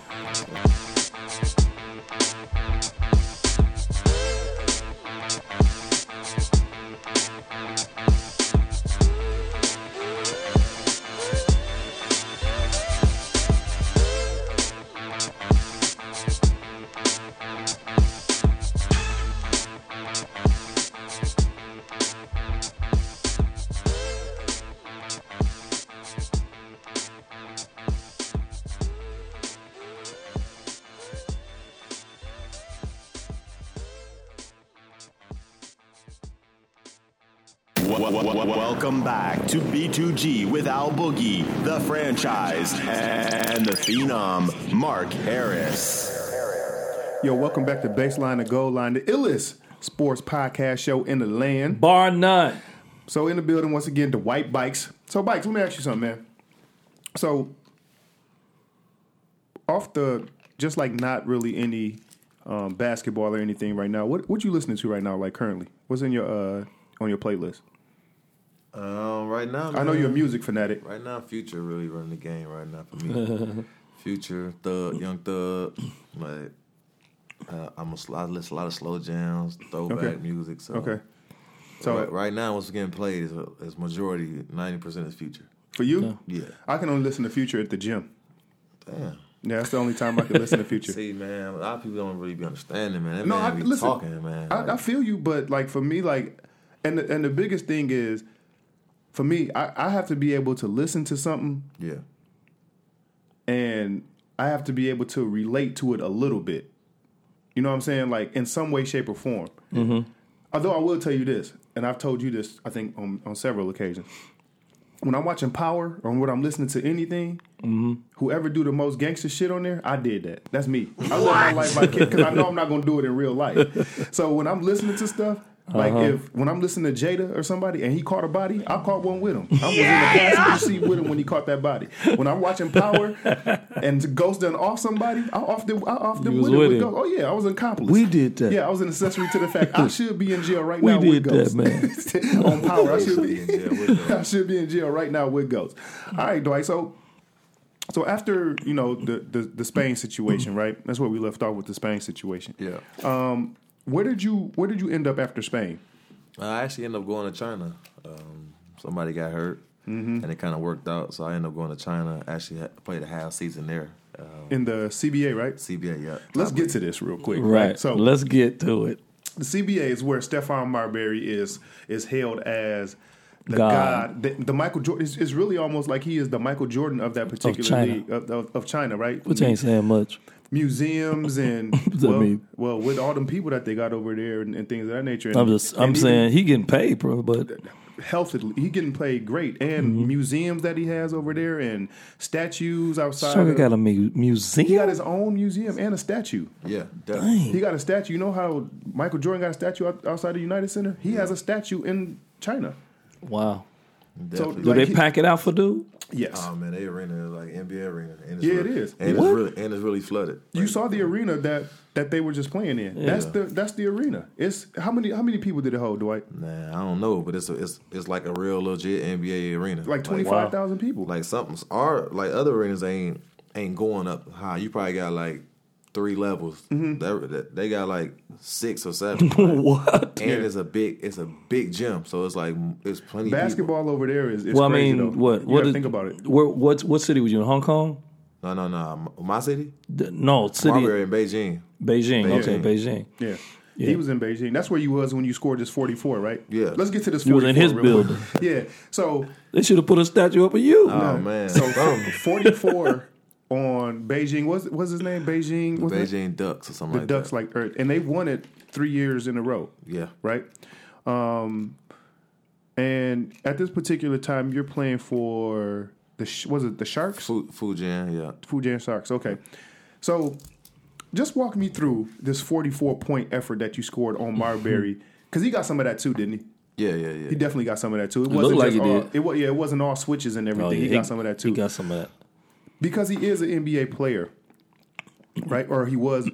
Let's just say he is. He played in the league. He right. is an N B A yeah, definitely, player definitely. Right. for years. For, for yeah, yes. and, and he made noise. And sure. he made a lot yeah, of noise. Yeah, yeah. When you saw him lining up in front of you, because of course you want you want to get back to the league. Yeah. But did that give you the mindset to lock in even more for you to get that forty-four? Yeah, most definitely. I know they. they Once again, forty-four. Let's just. We, I want to put this in perspective. Yeah. Forty uh, and an efficient forty-four. Yeah. yeah, it was like one of them forty-fours that looked like sixty. Yeah, let's just put that and out, was out there. And he was dishing the ball yeah, too. Yeah, yeah, yeah. So, nah, but it was um, you know, they a big they a big deal out there. Like whenever you play them, it's a big deal. You you go off on them. That's a big deal to China. Like so. Mm. You know, my mind said, you know, we had it was so much media going on that day for shoot around, so it was just like. This ain't never happened all year. Like, So I just it, it, it was more like more so for me to just lock in even more like was well, well, this how it is out here. So shit, I want to give. I I definitely come here and play here with y'all. Like mm-hmm. you know what right. I mean. Whenever he finish up, I'll come here and play for sure because mm-hmm. it's really like N B A style. So right, really. You know, it was just more so for me to just like man, I want to I want to win. I want to beat them bad for sure just because it's it's Marbury them team and the fact that. They just get every single thing, man. So it was just like our our whole organization know, like, we, we, it's a tough game, man. To beat them is a big deal. So I was mm-hmm. just I just try to basically come out like, you know what? It's like so much media, so many fans, and they really like live with it. So it was more so just me just like really just lock in and just try to, man, just try to come out here and get a win by any means. Mm-hmm. Right now, was this during the time where? Was this in his, in that run where they where they scored where they won the three championships? Was was this during one of them runs? Nah, I think they I think they may um, I think they may have got to man maybe finals for the past two years, but they didn't win. So okay, they the history is that they won three in a row and okay, but this just, was after that. This was yeah, after yeah, that. Just okay. after yeah, but it was just more so that but it was still Marbury, right? Yeah, yeah, still on Marbury, him. It's Marbury team and they and they get whatever they want. So it was just more so just like. They won three times in a row, which is like really unheard of. So like, whenever you can beat them, whenever you get a chance to, you know, step step on the court with them, you know, just try to get that win because it's gonna mean something. Right. Mm-hmm. So, forty-four. Right now, is this? Yeah, I'm. I'm keep saying that. forty, we we big people up on this show, man. Show. We, we big people yes, up. So forty-four. Was this? Was that the highest that you scored over overseas? Or am I missing something? No, I, th- I think that may. I think that may have been the highest. Um, That might have been a bit my highest that year was forty-four, yeah. I think that I'm, year? So, so yeah. Wait a minute. So so what what was the highest that you scored, period, while you were overseas? Uh, forty-nine. You had forty-nine? Yeah, I had forty-nine. Against who? Do you remember? Um, Dominic James. Uh, he played oh, wow. He played for U S F yeah. or whatever. Mm-hmm. Yeah, it was wow. they, it was their team. There was him and um, somebody else. I don't really know who he was, though. He really... He didn't matter. Nah. Not, nah. not during that forty-nine, he didn't matter. Of course nah, not. No, and we won that game. So it, it, definitely, it definitely was great. Right, right, right. So, how many, uh, so you were only over there for a half a season, correct? I was, that year I was over there for half a season. Yeah. How did y'all play, how did y'all play overall as a team? Um, we didn't, um, we was, we was just so-so. We really didn't, the people out, the team, the people I was with, you know, I, I tried to better them at the same time, but they, they so caught up in the N B A, like, where they just like, they want me to do everything. I'm like, man, I'm trying to help y'all too. Like, oh, because oh, okay, let's yeah, let's get there. So because you played in the N B A, yeah, they yeah. of course they know you played in the N B A. Yeah, yeah. They want you to be like the. They want you to put the team on the, on their back yeah, and yeah. carry you to everything. Yeah. Wow. Exactly. Okay. Yeah. It's a it's a, it's a, it's certain teams though. Like everybody, everybody ain't just like that. But that first year when I was for that half a season, the team I was with. Because it it wasn't it wasn't uh, Fujian. It was actually Tanjin. Okay. We they was more so like. Idolized and wanted to really learn some stuff at the same time. Like it was like it was kind of crazy because you know it's just like they don't really care. This they leave, they don't really you know what I mean. They, they didn't care they, if they won or lost. Yeah, it was just so it was just more so like they was really like in tune in what I was doing, how I was doing things, and I was like I know I I, I been here with y'all eating practice, so I'm kind of figuring out everybody's game, and I was just trying to feel like how can I help y'all because looking at the stats, like I always do my homework and see what's going on as far as who was there. How, how everybody played. Mm-hmm. So I, I was just elevating everybody's game, but it was just more so like they was cool with it, but it was all it was new to them just because of the fact that they really ain't that history it ain't been like that. So okay, but it, it worked out though. Yeah, definitely. So yep, go on, Mama. I was gonna ask you some personal questions about family and stuff like that, but you can go on. Go ahead. No, your family. Yeah, your support from your family. Yeah, you you married. Yeah. Okay. Uh, what is that like? You know, do they travel with you? Do they go overseas with you? Do they move when you move, or do they kind of stationary somewhere? Nah, my uh, my my wife and my son actually, you know, my son three now, but okay, uh, my wife actually been everywhere with me. Okay, uh, since, I, since I've been professional. Okay, um, uh, since I've been playing in China, um, you know, it's, it's a, my son actually, you know, getting getting into school or whatever, so okay. They can't really just be over there the whole time, so they'll make a couple trips. Oh, okay, and be out there, you know. The flight and the time difference is too much for my son, so yeah, yeah. You know, it's kind of like we we basically we do we look at the schedule, kind of figure out when I, when I'm gonna be home for like a week, as far as games, mm-hmm. and then playing like that. But they go everywhere I go though. Okay, so you get real good support from your wife. How long you been married? We've been, we going on two years. Okay, we've been together for five years. That's cool. Yeah. That's cool, man. That's that that's what kind of I be interested in seeing. Yeah. You know who, who surrounds you, who. who supports you, who do you look to for strength and for encouragement. You know what I'm saying? Yeah, yeah, for sure. Yeah, because that's that's that's huge, I think, for anybody. Yeah, yeah it you is, for sure, especially yeah. going overseas. Like, not too many people can just go overseas and be by themselves. Right. You know what I mean? It's a different, it's a whole different ball game. How you, it's it's just different, bro. Like, mm-hmm. everything, living wise, you go somewhere where ain't nothing in English, you got to figure out what food you gonna get. You got to get a little app, translator app, where it say, mm-hmm. you know, what this is. You got to put it in translation. And like, then show it to them. And, yeah, yeah, like yeah, it's, yeah. And then they don't speak your language, so right. you don't speak you don't speak their language, so it's like you really got a, a translator app that speaks out. Like, you press that mug and tell them, like, right. this is what I'm trying to tell you. And soon they, what's name, switch it over to their language, let them type it in. Right. Like, it ain't easy at all, but... Mm-hmm. But it's, it's, it's, it's different. And, and you know, to, to, for somebody like me, Me being, I was in the military, so for somebody being like me, I would have loved that.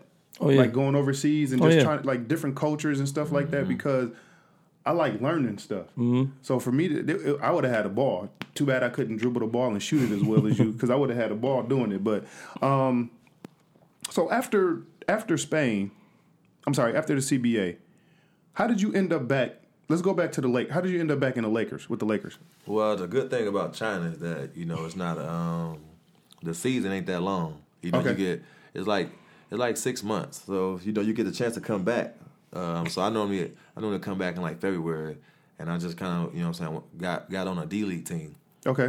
And I was killing the D-League, and, you know, we played, we played, we actually played them, played the Defenders, which is their team. We played them, and, um, like, Like two games later, they end up they end up calling me up. We had we had just um, we had just played at, at the crib, and then, you know, my agent called me. I'm like, you know, what's going on? Why you calling me this early? Mm-hmm. And he's like, yeah, man, you gotta you better, you you better gotta, take this fall, this you know, call this you know, early, right? I actually didn't though, because I was actually just getting up, and I'm like, man, what do you want right now? Okay. Then he called me again. That's so real. I'm like, oh, I'm like, oh no, it's something. So I answered the phone. He's like, he's like, man, you uh, you got your bags packed? I'm like, man, what you talking about? He's like, uh, you got you got your ten day. I'm like, first thing I asked him, like, man, what who? Like, I just wanted to know, like, what who? He said, L A. I'm like, L A. Like, damn, okay, like, it's lit, like, for sure, like, mm-hmm. like yeah, they probably they gonna be uh, somebody gonna be calling you woo woo, and then uh, you gonna you gonna figure it out when you leave. Who uh who who reached out to you? Do you remember who reached out to you from the organization? Nah, I don't know. You I don't, know? I don't know. It was just. It was just more. It, it really was. Um, it wouldn't. It didn't even matter, did it? Nah, it didn't. It didn't actually. Like, it was just like emails, like letting me know that, you know, you flight leave at this time, like, and somebody somebody texts me like letting me know somebody gonna pick me up. But I didn't. Me personally, I didn't talk to anybody from the Lakers organization about them giving me a ten day. Okay. They talked to my agent, told my agent, my agent told me, and they just handled the transportation. Okay. And when I got there, you know, they got, that's when you know what I mean. Okay, I'm gonna play a soundbite from your um from the Lakers too. Okay. Okay. We've got a new member to welcome to the Purple and Gold for Lakers Nation dot com. I'm Serena Winters. The Lakers just announced they have signed twenty-six-year-old guard Dwight Buycks to a ten-day contract. Now, Buycks has had a roller coaster since his college career. He was actually in Spain, he was in China, and the D-League all in this past year alone. And he's had a few stints on some N B A teams, most recently in the two thousand thirteen two thousand fourteen season with the Toronto Raptors. He's definitely hoping for stability, and could he find it in L A? Well, he'll definitely have that opportunity. So let's go talk to him and see what this past forty-eight hours has been like. When did you get contacted by the Lakers? Um, yesterday. Uh, you know, there's uh, one that wanted to call me up. You know, the opportunity for me, you know, to be here and uh, you know, give myself a chance to get back here, and uh, you know, I'm grateful for it. What is it that we can expect as far as, how do you describe your game as a basketball player? Uh, just a hard worker. Just come out there, you know, do what the coach asks. Um, you know, try to make the guys around me better. You know, pick and choose when my shots is there. But other than that, just, you know, coming out there, playing tough. What has this year been like for you? You've been in China, D-League, and Spain. Um, it's been uh, it's been a lot of movement. Uh, you know, just uh, just exploring right now, and uh, you know, it's definitely been a fun experience, honestly. But uh, you know, the ultimate goal was to be back here, and I'm just happy that, you know, I got a chance to be back here. You know, to give myself a chance to try to stick around. What do you take away from all those experiences? I mean, all of them, all of them got that little, little different, but, you know, definitely at the same time, you know, different environments, you know, different adjustments, uh, different styles of, of basketball, but, you know, overall, just it's kind of the same. You know, at the end of the day, you got to get out there on the court, play tough, you know, compete, play with new players, and, uh, try to win games. You know any of your teammates before today? I know, I know, I know a couple of them. Anyone heard heard of a lot of heard of a, pretty much all of them, but yeah. But any you know at least more than just acquaintances? Any friends? Um, not, not yet, but definitely been around basketball a long time. We've seen each other a lot. What teams and what players did you grow up watching? Um, I was just a fan of everything, but I definitely was a Milwaukee Bucks fan when they had the big three there: Ray Allen, uh, Glenn Robinson, Tim Thomas, and all of them. Uh, pretty much. Pretty much everybody, just just a fan of the game. Sam Cassell time. Sam Cassell too. I can't believe I forgot that name, but yeah, Sam Cassell too. When you got the call that the Lakers were interested in you, what was that first thing that went through your mind? Um, you know, just uh, just a blessing. I just thank God for it, and um, definitely, you know, I've been working hard, you know, everywhere I've been, and uh, you know, when I got the call, it definitely was um, it was great news, it was exciting news, and uh, it was a good day.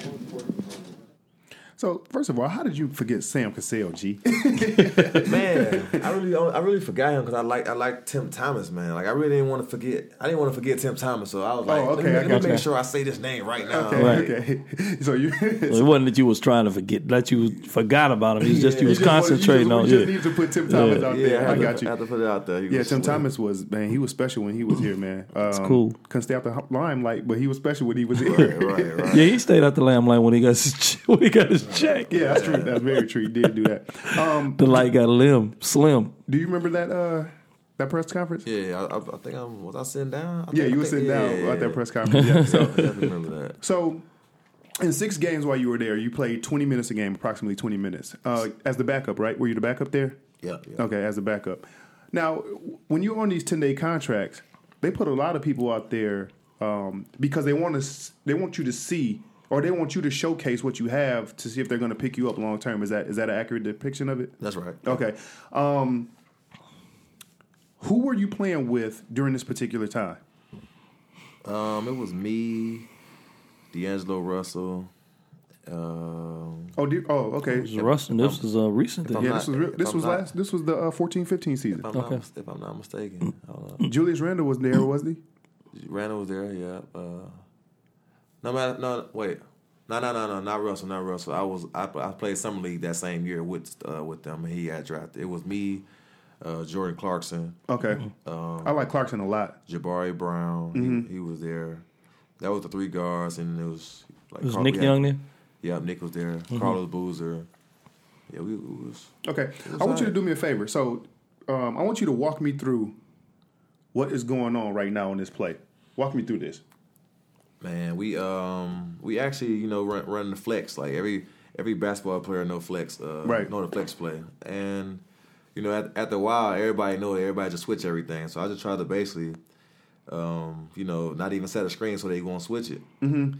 And I, I kind of sensed he was late. He was already behind the eight ball already, and I and I sensed that okay. because he was ready, he was ready to switch, and I knew and I knew he was. That's why I didn't even set no screen. I just ran up there, and he was still trying to.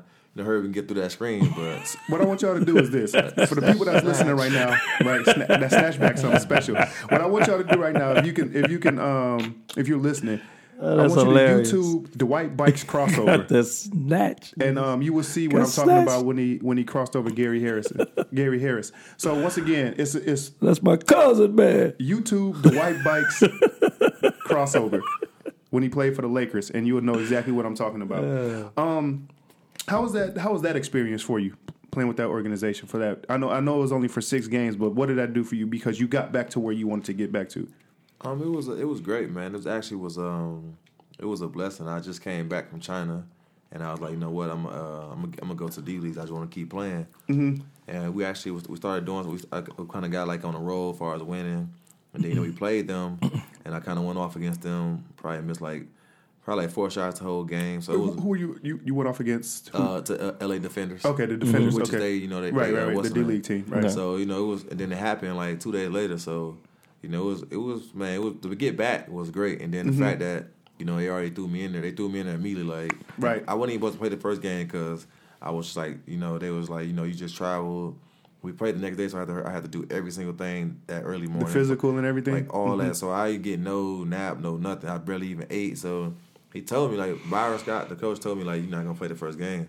But then we was playing Dame Lillard and how, and how the game started, man, it was, it was ugly. So you know, it, it was a, it was a blowout. Like it started, they started getting, they got, they got right with us from the jump. Okay, and I think it changed his game plan. Like, well, you know, let's just see what you got. You know what I mean? Like, let's you know throw you what? in the fire. Let's see what you yeah, got. Let me let me get Clarkson out of there. Let me get, you know what I mean? So now let's put, you know what, you gonna play. And I and I knew the play. They already, they already had sent me the plays just so I can see them and stuff like that. But, so you did your homework. Yeah, yeah. Good and deal, I, and I, you deal. know, it was like, I'm an easy learner anyway. So he, he basically just gave me like four plays just to remember. So when I was out there, I got options. And um, and man, he put me out there. First game. Was man. it freelance for you with um under um under Scott, or did he have did he let you decide okay what you wanted to run, or was he telling you what to run? Nah, see, yeah, that's what he, he he wanted to tell me tell me that, but as a point guard, I take I, I me personally I take it defensive. Like I, I got it like right. I know I know the play. I know I know who out here with me, so I know the plays to run. Okay, and I just I I, I kind of honestly I just didn't look over there like because I know he might was saying something, but like right. when it comes to out of bounds plays like that, I look over there. But during the game. You just want to be, you know, I mean? you know I, the flow. I, you know the yeah, flow. Yeah, you know I, who's hot. You know who needs a, the right, ball. Exactly. Yeah, exactly. If, if it's getting ugly, then I might look over there like, what you got? But, man, it was, it was more so we, we kind of had it. So I was like, man, I just stopped looking. Okay. I got it. Right. So, and then after after the six games, was that the end of the season?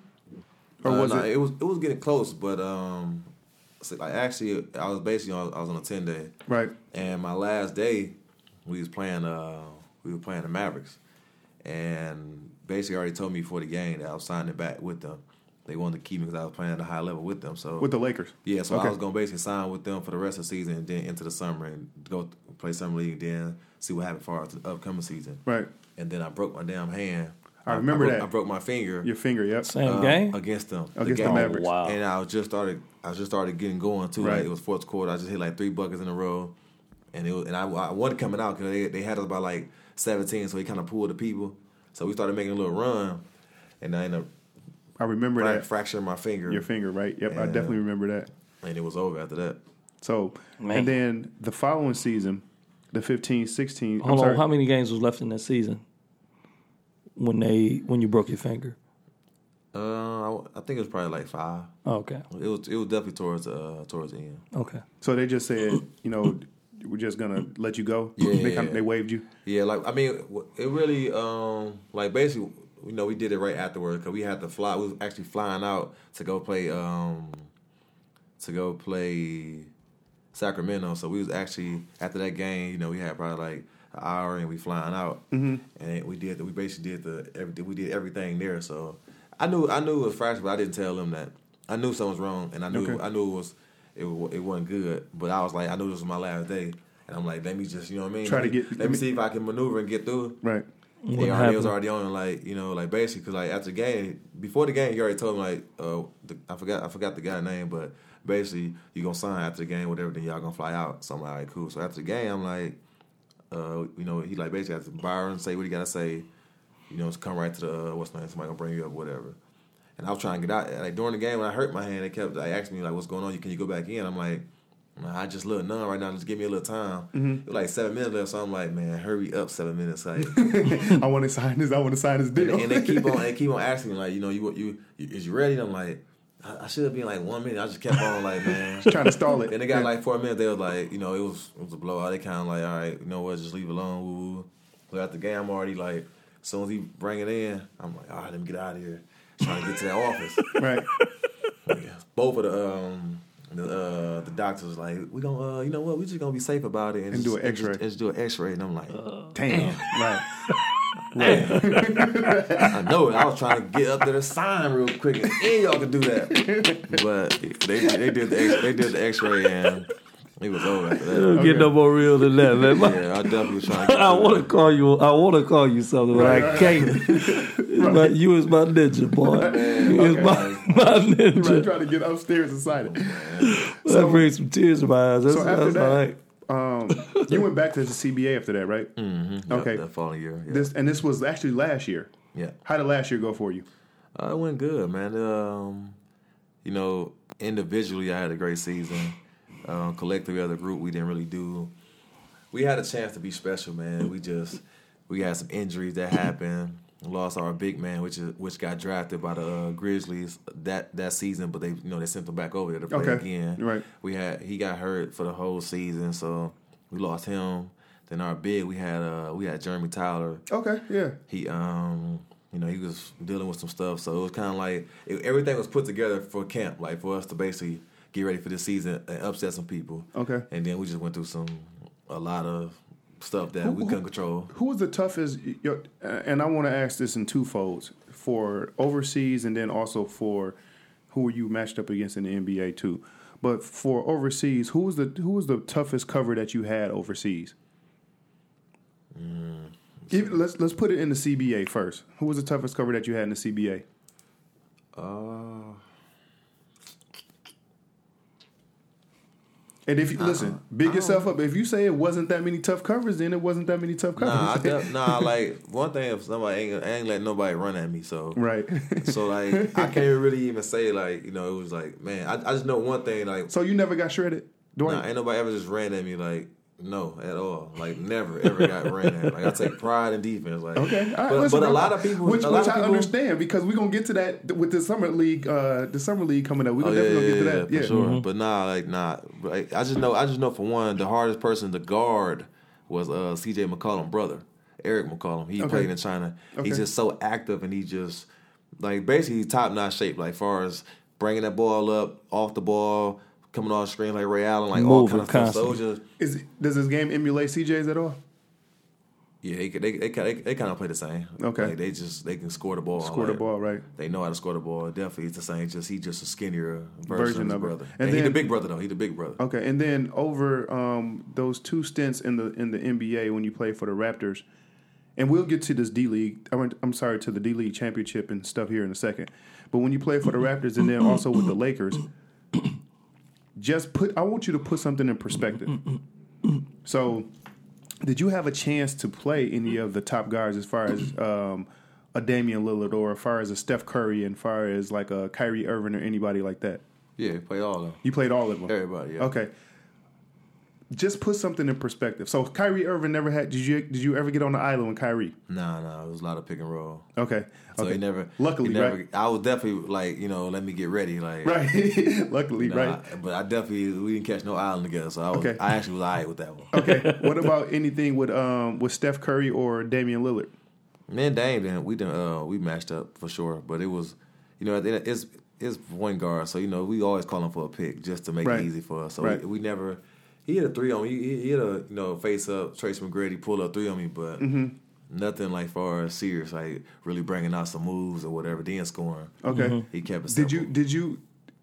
Can you give me one memory vividly where you was like when you went back to the huddle or you went back down? Besides the Gary Harris, we saw that. Mm-hmm. Right. Can you give me one memory of somebody that you wanted to face up with that you had a chance to face up with and was like, yeah, I got him this one time? Um, Anybody in particular? I mean, the only, like from you saying that, the only thing I do remember was um, we was playing out when I was with Toronto, and we mm-hmm. played. Uh, we was playing Boston, and you know they had uh, the big, they had K G, Paul Pierce, okay. and Ray Allen, or whatever. Mm-hmm. Um, you know, K G talked so much, talked so much right. trash, like right. he just he talked so much shit, like just talking the whole time, and just the just the, the thing I remember was the. Was Paul Pierce? He uh, we end up we end up switching, and I was guarding him. He was like, "If y'all throw that ball in here right now, like Paul Pierce, y'all, yeah, y'all know who on me right now." And I'm like, "Well, I swear to God, I'll make this tough for you. You think it's sweet like the like? I'm gonna make it tough for you." Right. You, gonna, you Did might you say that me. To him? I'm telling him like I basically was saying like, "Man, you all right? Like basically, I I, I wasn't finna say too much. Like right, right, right. I can't afford to get no tech. Like I ain't got time for that. That's right. that's some yeah. money." But right. I was saying, "All right, all right," but they never it, it never really got to it because I kind of like got in front of where okay. you ain't getting the ball. Somebody else better score the ball. So right. okay. I definitely was. Oh uh, well, Pat Pat Beverly, we, we had a Pat Beverly, we had a little Pat we had, Beverly talk stuff too. We had a moment. He was um we played them in Houston. Uh, him, Dwight, and uh, James, and he was uh I got in the game early. Mm-hmm. And he and he basically picked me up like immediately, and I'm like.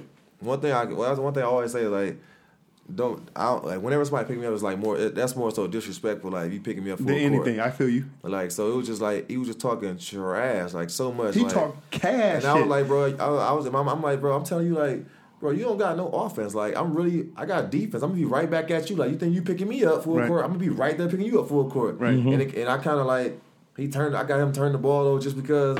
He think he the only one that can pick up and play defense. Right, like, right, right. You're not a really killer on offense, so I know I can get right back at you. And right. he was just talking like, man, you can't, you shouldn't even be dribbling the ball. Just talking, just talking crazy. Like, and it was just like he's only doing that because I was a rookie, but right. He must thought he really was gonna rattle me, but right. it definitely it didn't work though. Let's it didn't spe- work. Let's speaking of that, let's let's let's move forward because this is this is one of the um, this was one of the highlights that I saw over the summer league that I was really happy for you for and really impressed. So you get a call for to to join the Dallas Mavericks Summer League, right? Um, were you expecting that phone call, number one? Nah, I wasn't expecting that phone. I, I was expecting to be playing with somebody, and I was just and I had I had some options. I just wanted the best opportunity. How many? Who else? Who else? Can you give us the names of who else? Um, it was um it was Dallas, mm-hmm. Thunder, um, uh, Sacramento. I, I, I, what is Sacramento? I know for sure. I know for sure it was Dallas and Thunder for sure. Like that was the top. That was the top two. Um, okay.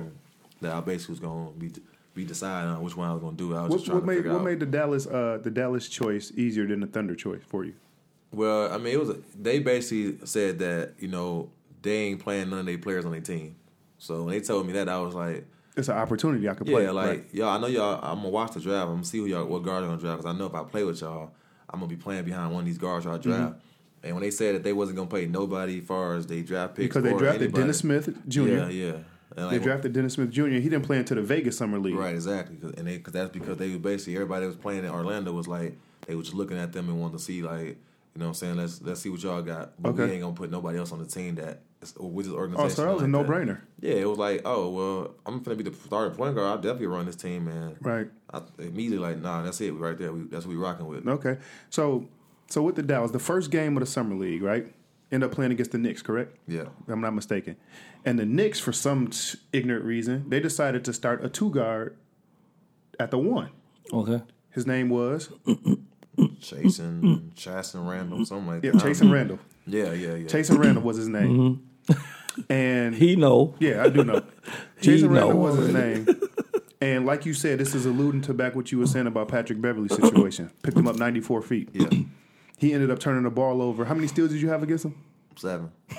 Seven steals against him, right? Picking up ninety-four feet, rattled him, and that actually set the tone for you yeah. and the rest of your teammates for the entire Summer League. Yeah.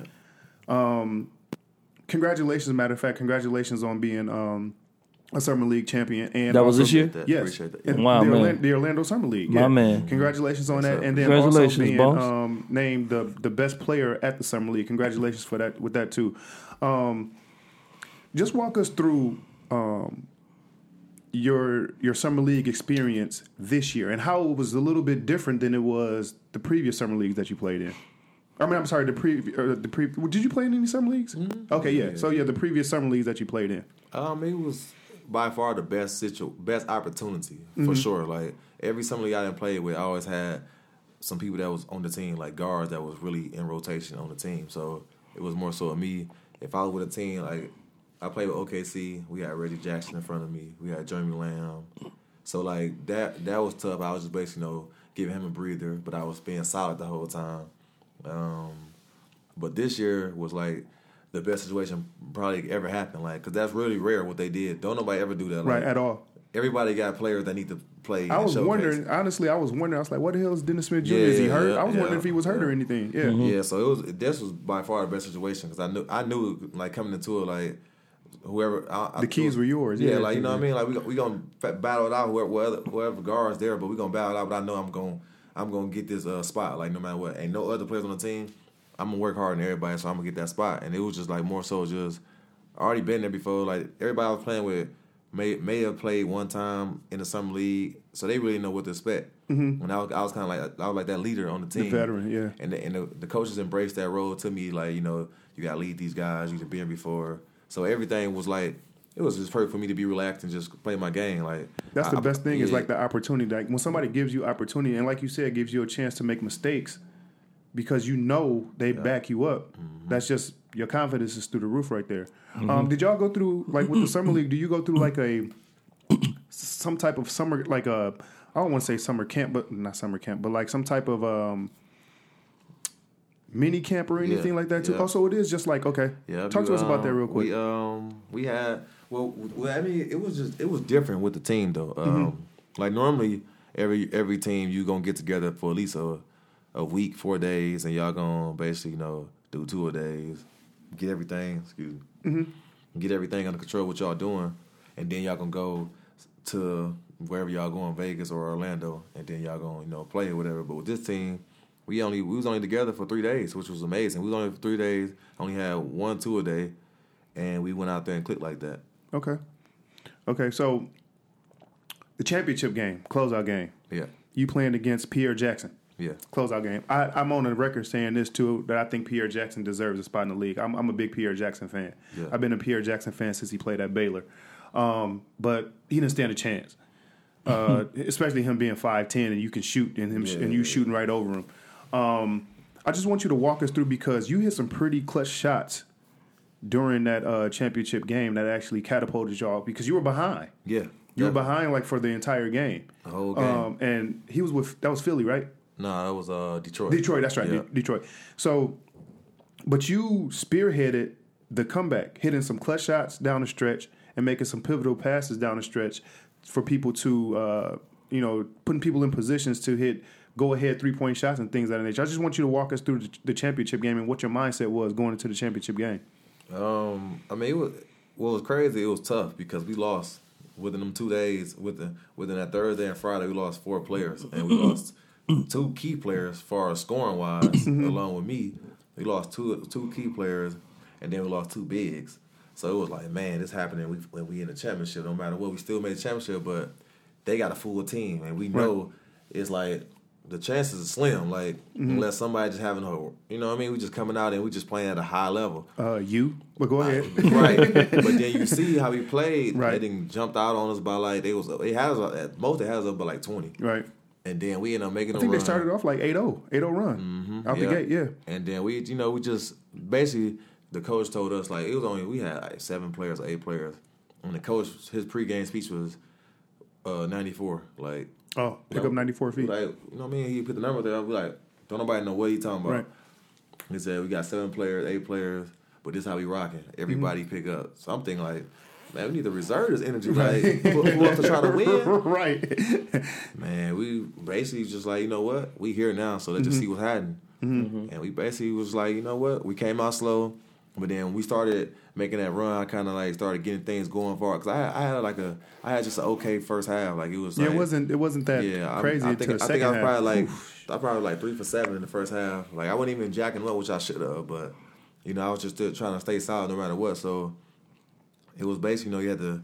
I'm like now nah, second half it's time to go no matter what. Mm-hmm. And then the coach was like a couple of the assistant coaches like you got you got to lead us to a victory.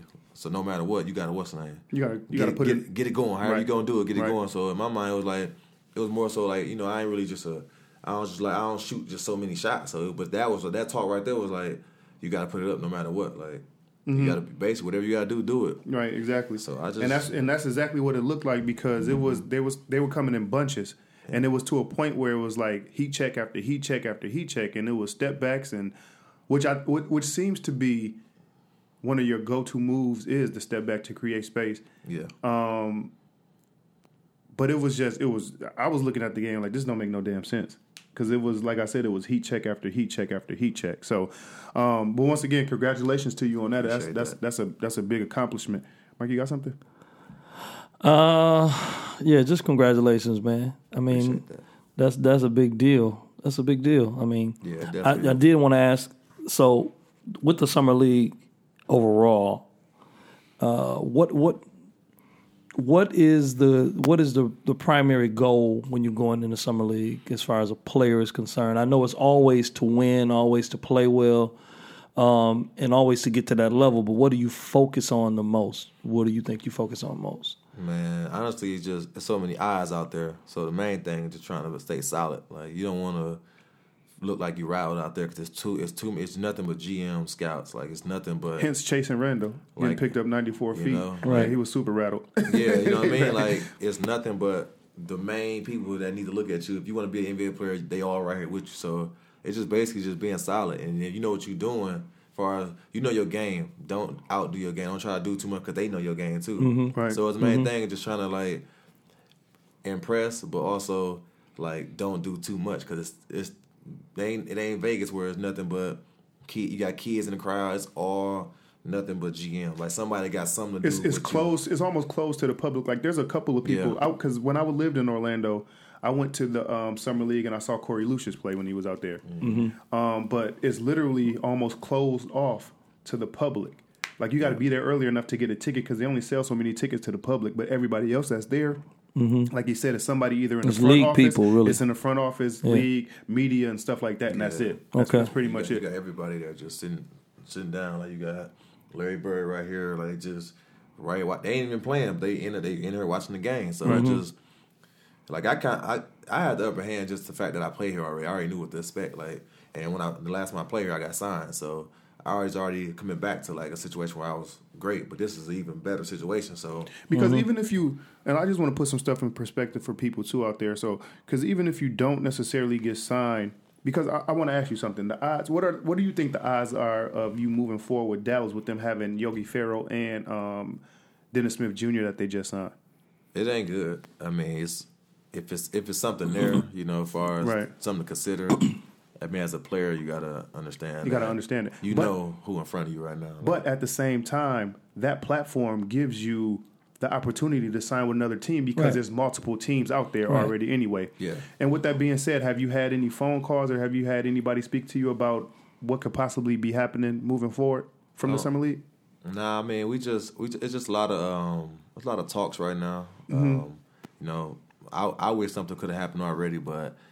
The good thing is that it, it definitely is uh, interest and stuff like that from teams right now. That's and you can't give us those names right now, can you? No, I can't get the name, right. but it's definitely like three teams that's, you know, we talk, my agent talking with them and, uh, you know, just trying to see what can happen. Like, it ain't saying, like, he talking with them and it's going to be a contract, but they like my game a lot and they trying to figure out, like, what they're going to do for us. They're going to trade somebody or... Okay. How, how can they, you know, different scenarios to bring you in. And if they can't do nothing right now, then they can't do nothing where it's like, all right, well, you know, go somewhere else, see what's going on. But mm-hmm. the fact that they even, you know, trying to think, you know what I'm saying, before training camp, how they going to do stuff, you know, it just, it just, it's just good signs. Right, of course. Um, and if, of course, this is this goes without saying. If you don't get picked up, God forbid, because I want you to get picked up. I think you are going to get picked up. Mm-hmm. I was, Mark, That's what we're going to say. Mark asked me this literally, when would you ask me this? Just a couple of days ago, you asked mm-hmm. me if I thought, and what I, I think he's going to get picked up. Yeah. Um, but...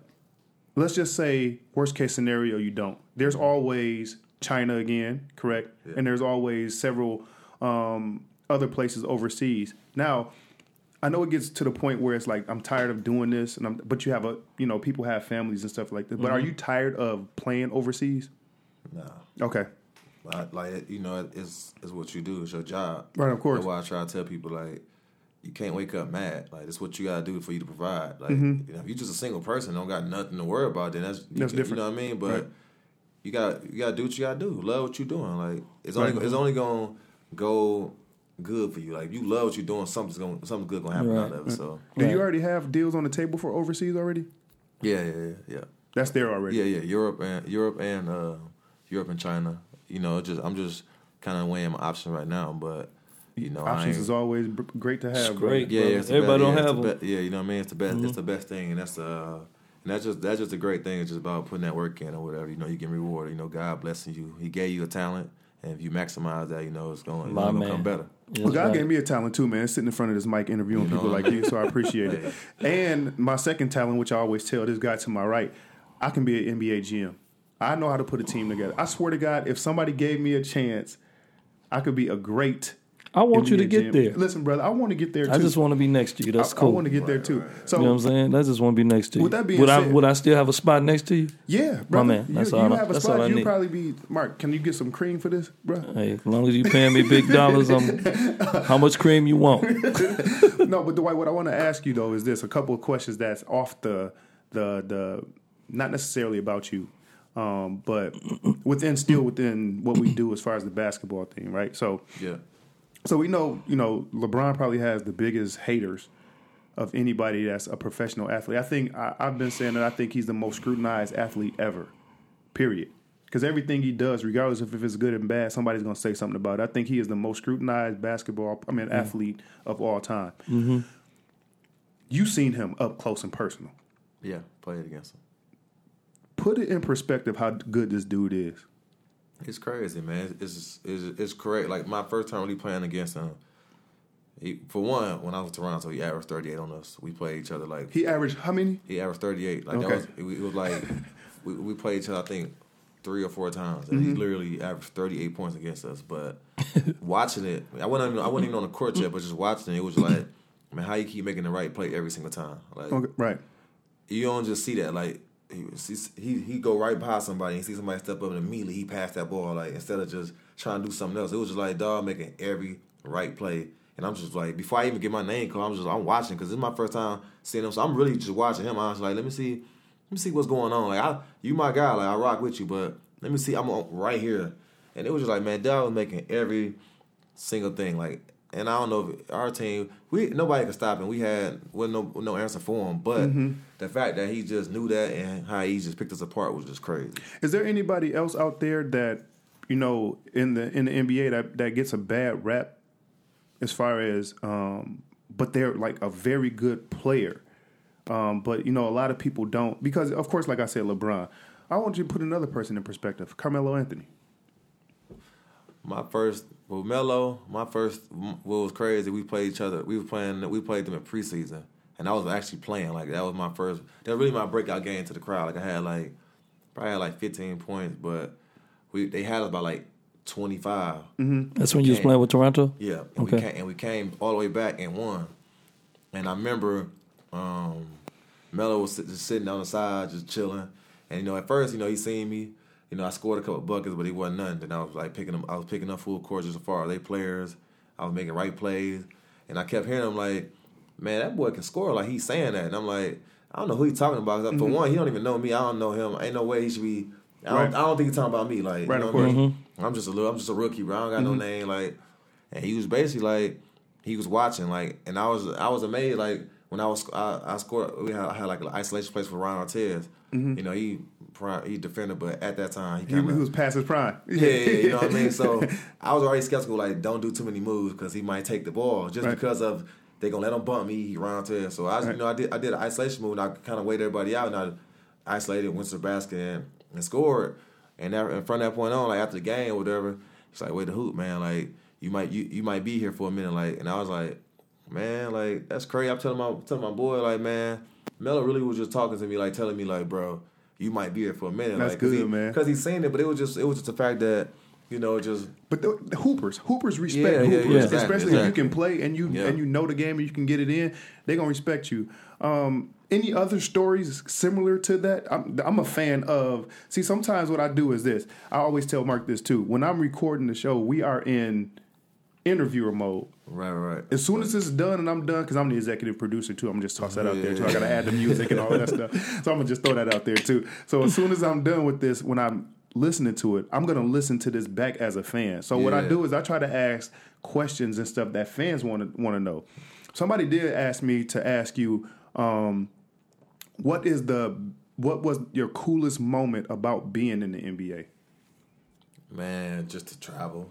Man, you travel, you got your own jet. Mm-hmm. After every game, you gone. Mm-hmm. Like, ain't no, you got to leave tomorrow, and we got to figure out the flight situation. It was mm-hmm. basically as soon as the game over, get right on the flight and wheels up. Let's get up. Let's get up out of here. Mm-hmm. And it was just like, man, everywhere you go, hotel is basically it's five star. Just it was just amazing. Like, you know. You got the fans. We getting in at three o'clock. We got fans out here waiting to get the, get autographs. Like, mm-hmm. like how y'all even know we? You know what I mean? Like how y'all know we here right now? Like who told y'all this? Like, right, right, right. Like ain't nobody putting nothing up, but right. they just know they they can give out. They can give out where y'all standing. Like far as okay, the ball sells it might be at this hotel. Mm-hmm. So it's up to the fan now to figure out whenever y'all coming. Like, right. and they really out here like three in the morning. Like we ain't really we wasn't just a prime team. We was to, we was the Raptors, which we just wasn't like LeBron. You were one of like, the, you know what the, I mean? the um.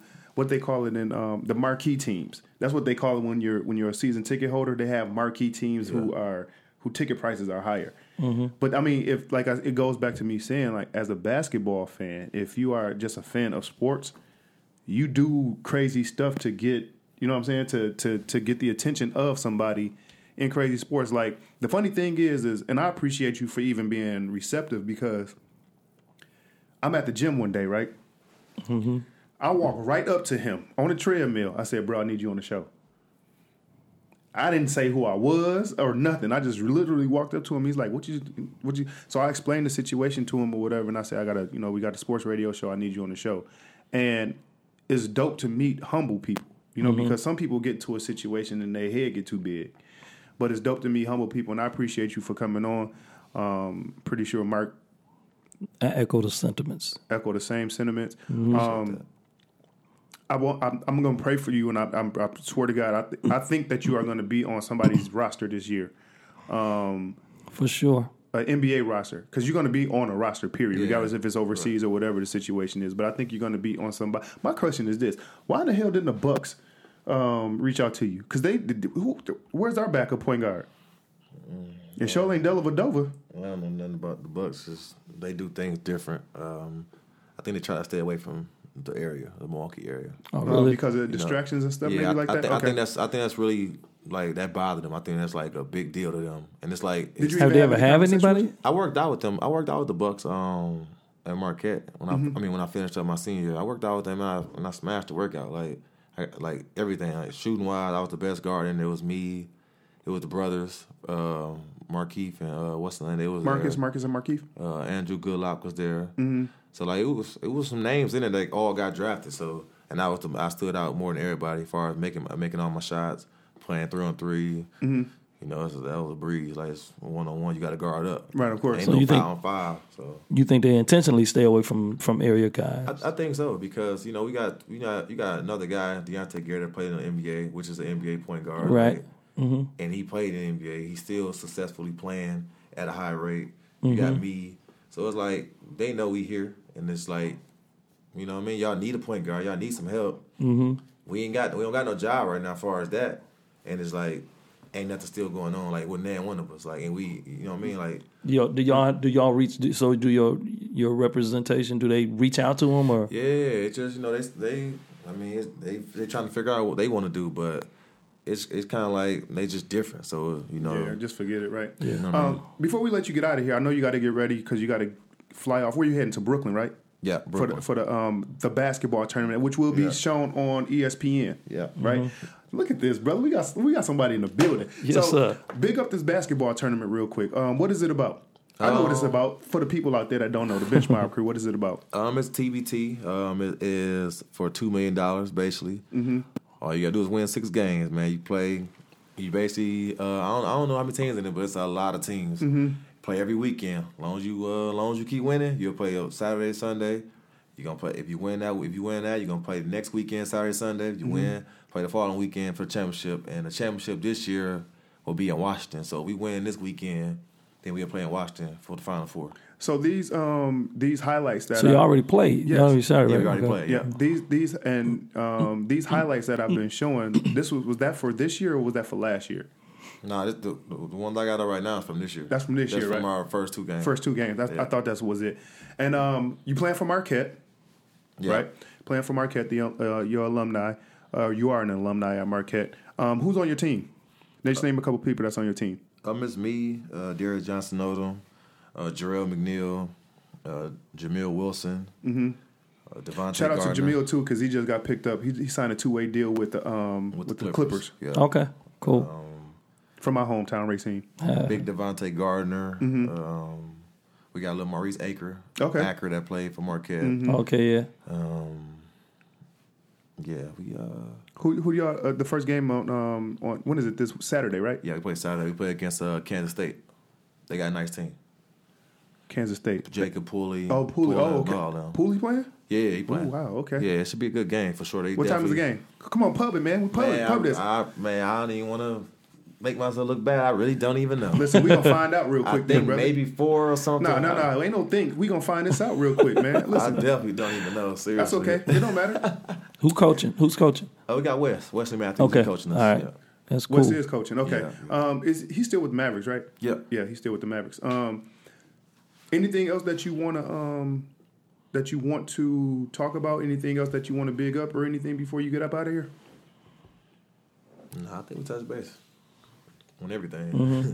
How do you feel about the? Um, I do want to know this. How do you feel about the um, the the Big Three uh, basketball league? Man, honestly, I really ain't even been following it. Okay, I just really turned the channel um, and seen it on yesterday, uh, what, either yesterday or the day before. Monday. It was probably yeah, Monday. Monday. And I just, I was like, man, that's the stuff that, oh, okay, this, this the little Ice, Ice Cube. Cube thing. Listen, I'm mm-hmm. going to tell you something, man. It's super it. competitive. Yeah, yeah, yeah. I'll be watching it too. It's super competitive. Um, and I'm going to tell you, Stack is a fool. Okay. Uh, Stack. Yeah. Jack. No, yeah. Oh, yeah. Steven Jackson. Yeah. Steven Jackson is a fool, man. He's uh, but their team, dang, they're saying that the website is temporarily unavailable. But his team is playing pretty good right now. Um, Chauncey Billups is on his squad. Um, Iverson got hurt last game, but I, honestly, I'm gonna tell you, it's it's real competitive. It's I, a super. I seen, uh, I seen Al Harrington on team. Playing. Al Harrington playing too. They yeah, just, yeah. I, think, I think they just won off a game win or something like uh, something like that. I believe. Well, the, the website is down for the um, for the tournament for the tournament for the basketball tournament. There go Jarrell right there. They actually let me see if I can uh, pull this up mm-hmm. to see when y'all play. Um, yeah, I was gonna say it might show it in there. Let's see. I'm looking up the brackets. But, yeah, man, like I said, we appreciate it, man. We definitely appreciate you sure. having here. Before we get you up out of here, we're going to have you sign this basketball. Okay, okay. And cool. then um, I'll have you take a couple pictures, too. Mm-hmm. Um, I can't find it. The tournament, or the, uh, but we'll figure it out. Anyway, this weekend, Saturday and Sunday, E S P N. Yeah, Make sure yeah. you tune in to the basketball tournament. It's on E S P N this Saturday and Sunday, okay? Um Mark, you got anything you want to say? Before we No, man, just thanks for coming, man. Well, I know he said it already. Yeah. And said it for me. I'm going to say it for myself. I appreciate you coming, man. I think um, definitely pulling for you. Appreciate that. I appreciate your humility, your transparency, and just, you know, just kind of putting us in the space of understanding what it's like to go down the road that you've been down. And uh, I appreciate you, boss. Appreciate that, y'all. Yeah, no problem. Mm-hmm. And once again, um, we appreciate you, Bench Mob, out there for listening. If you're listening on um, Up in the Attic Radio. U I T A. If you're listening on, thank you, Zoe Sharpless. If you're listening on W Q I L D B Radio. L Z. Thank you, L Z Fernard. Also, iTunes and SoundCloud. If you're listening on there, we appreciate it, too. If you're on iTunes, please rate the show and write a review, okay? And with that being said, I am Al Boogie, the franchise. And I am the phenomenal one, the phenom, Mark Harris. Dwight, thanks again, man, for coming through. We appreciate it.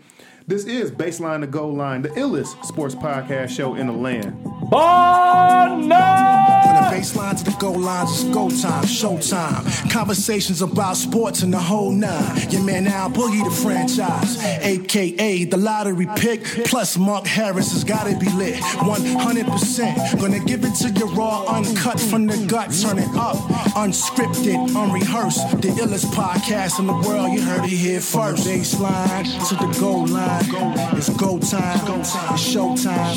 From the baseline to the goal line. It's go time, it's show time. From the baseline to the goal line. Show time, it's go time. From the baseline to the goal line. It's go time, it's show time.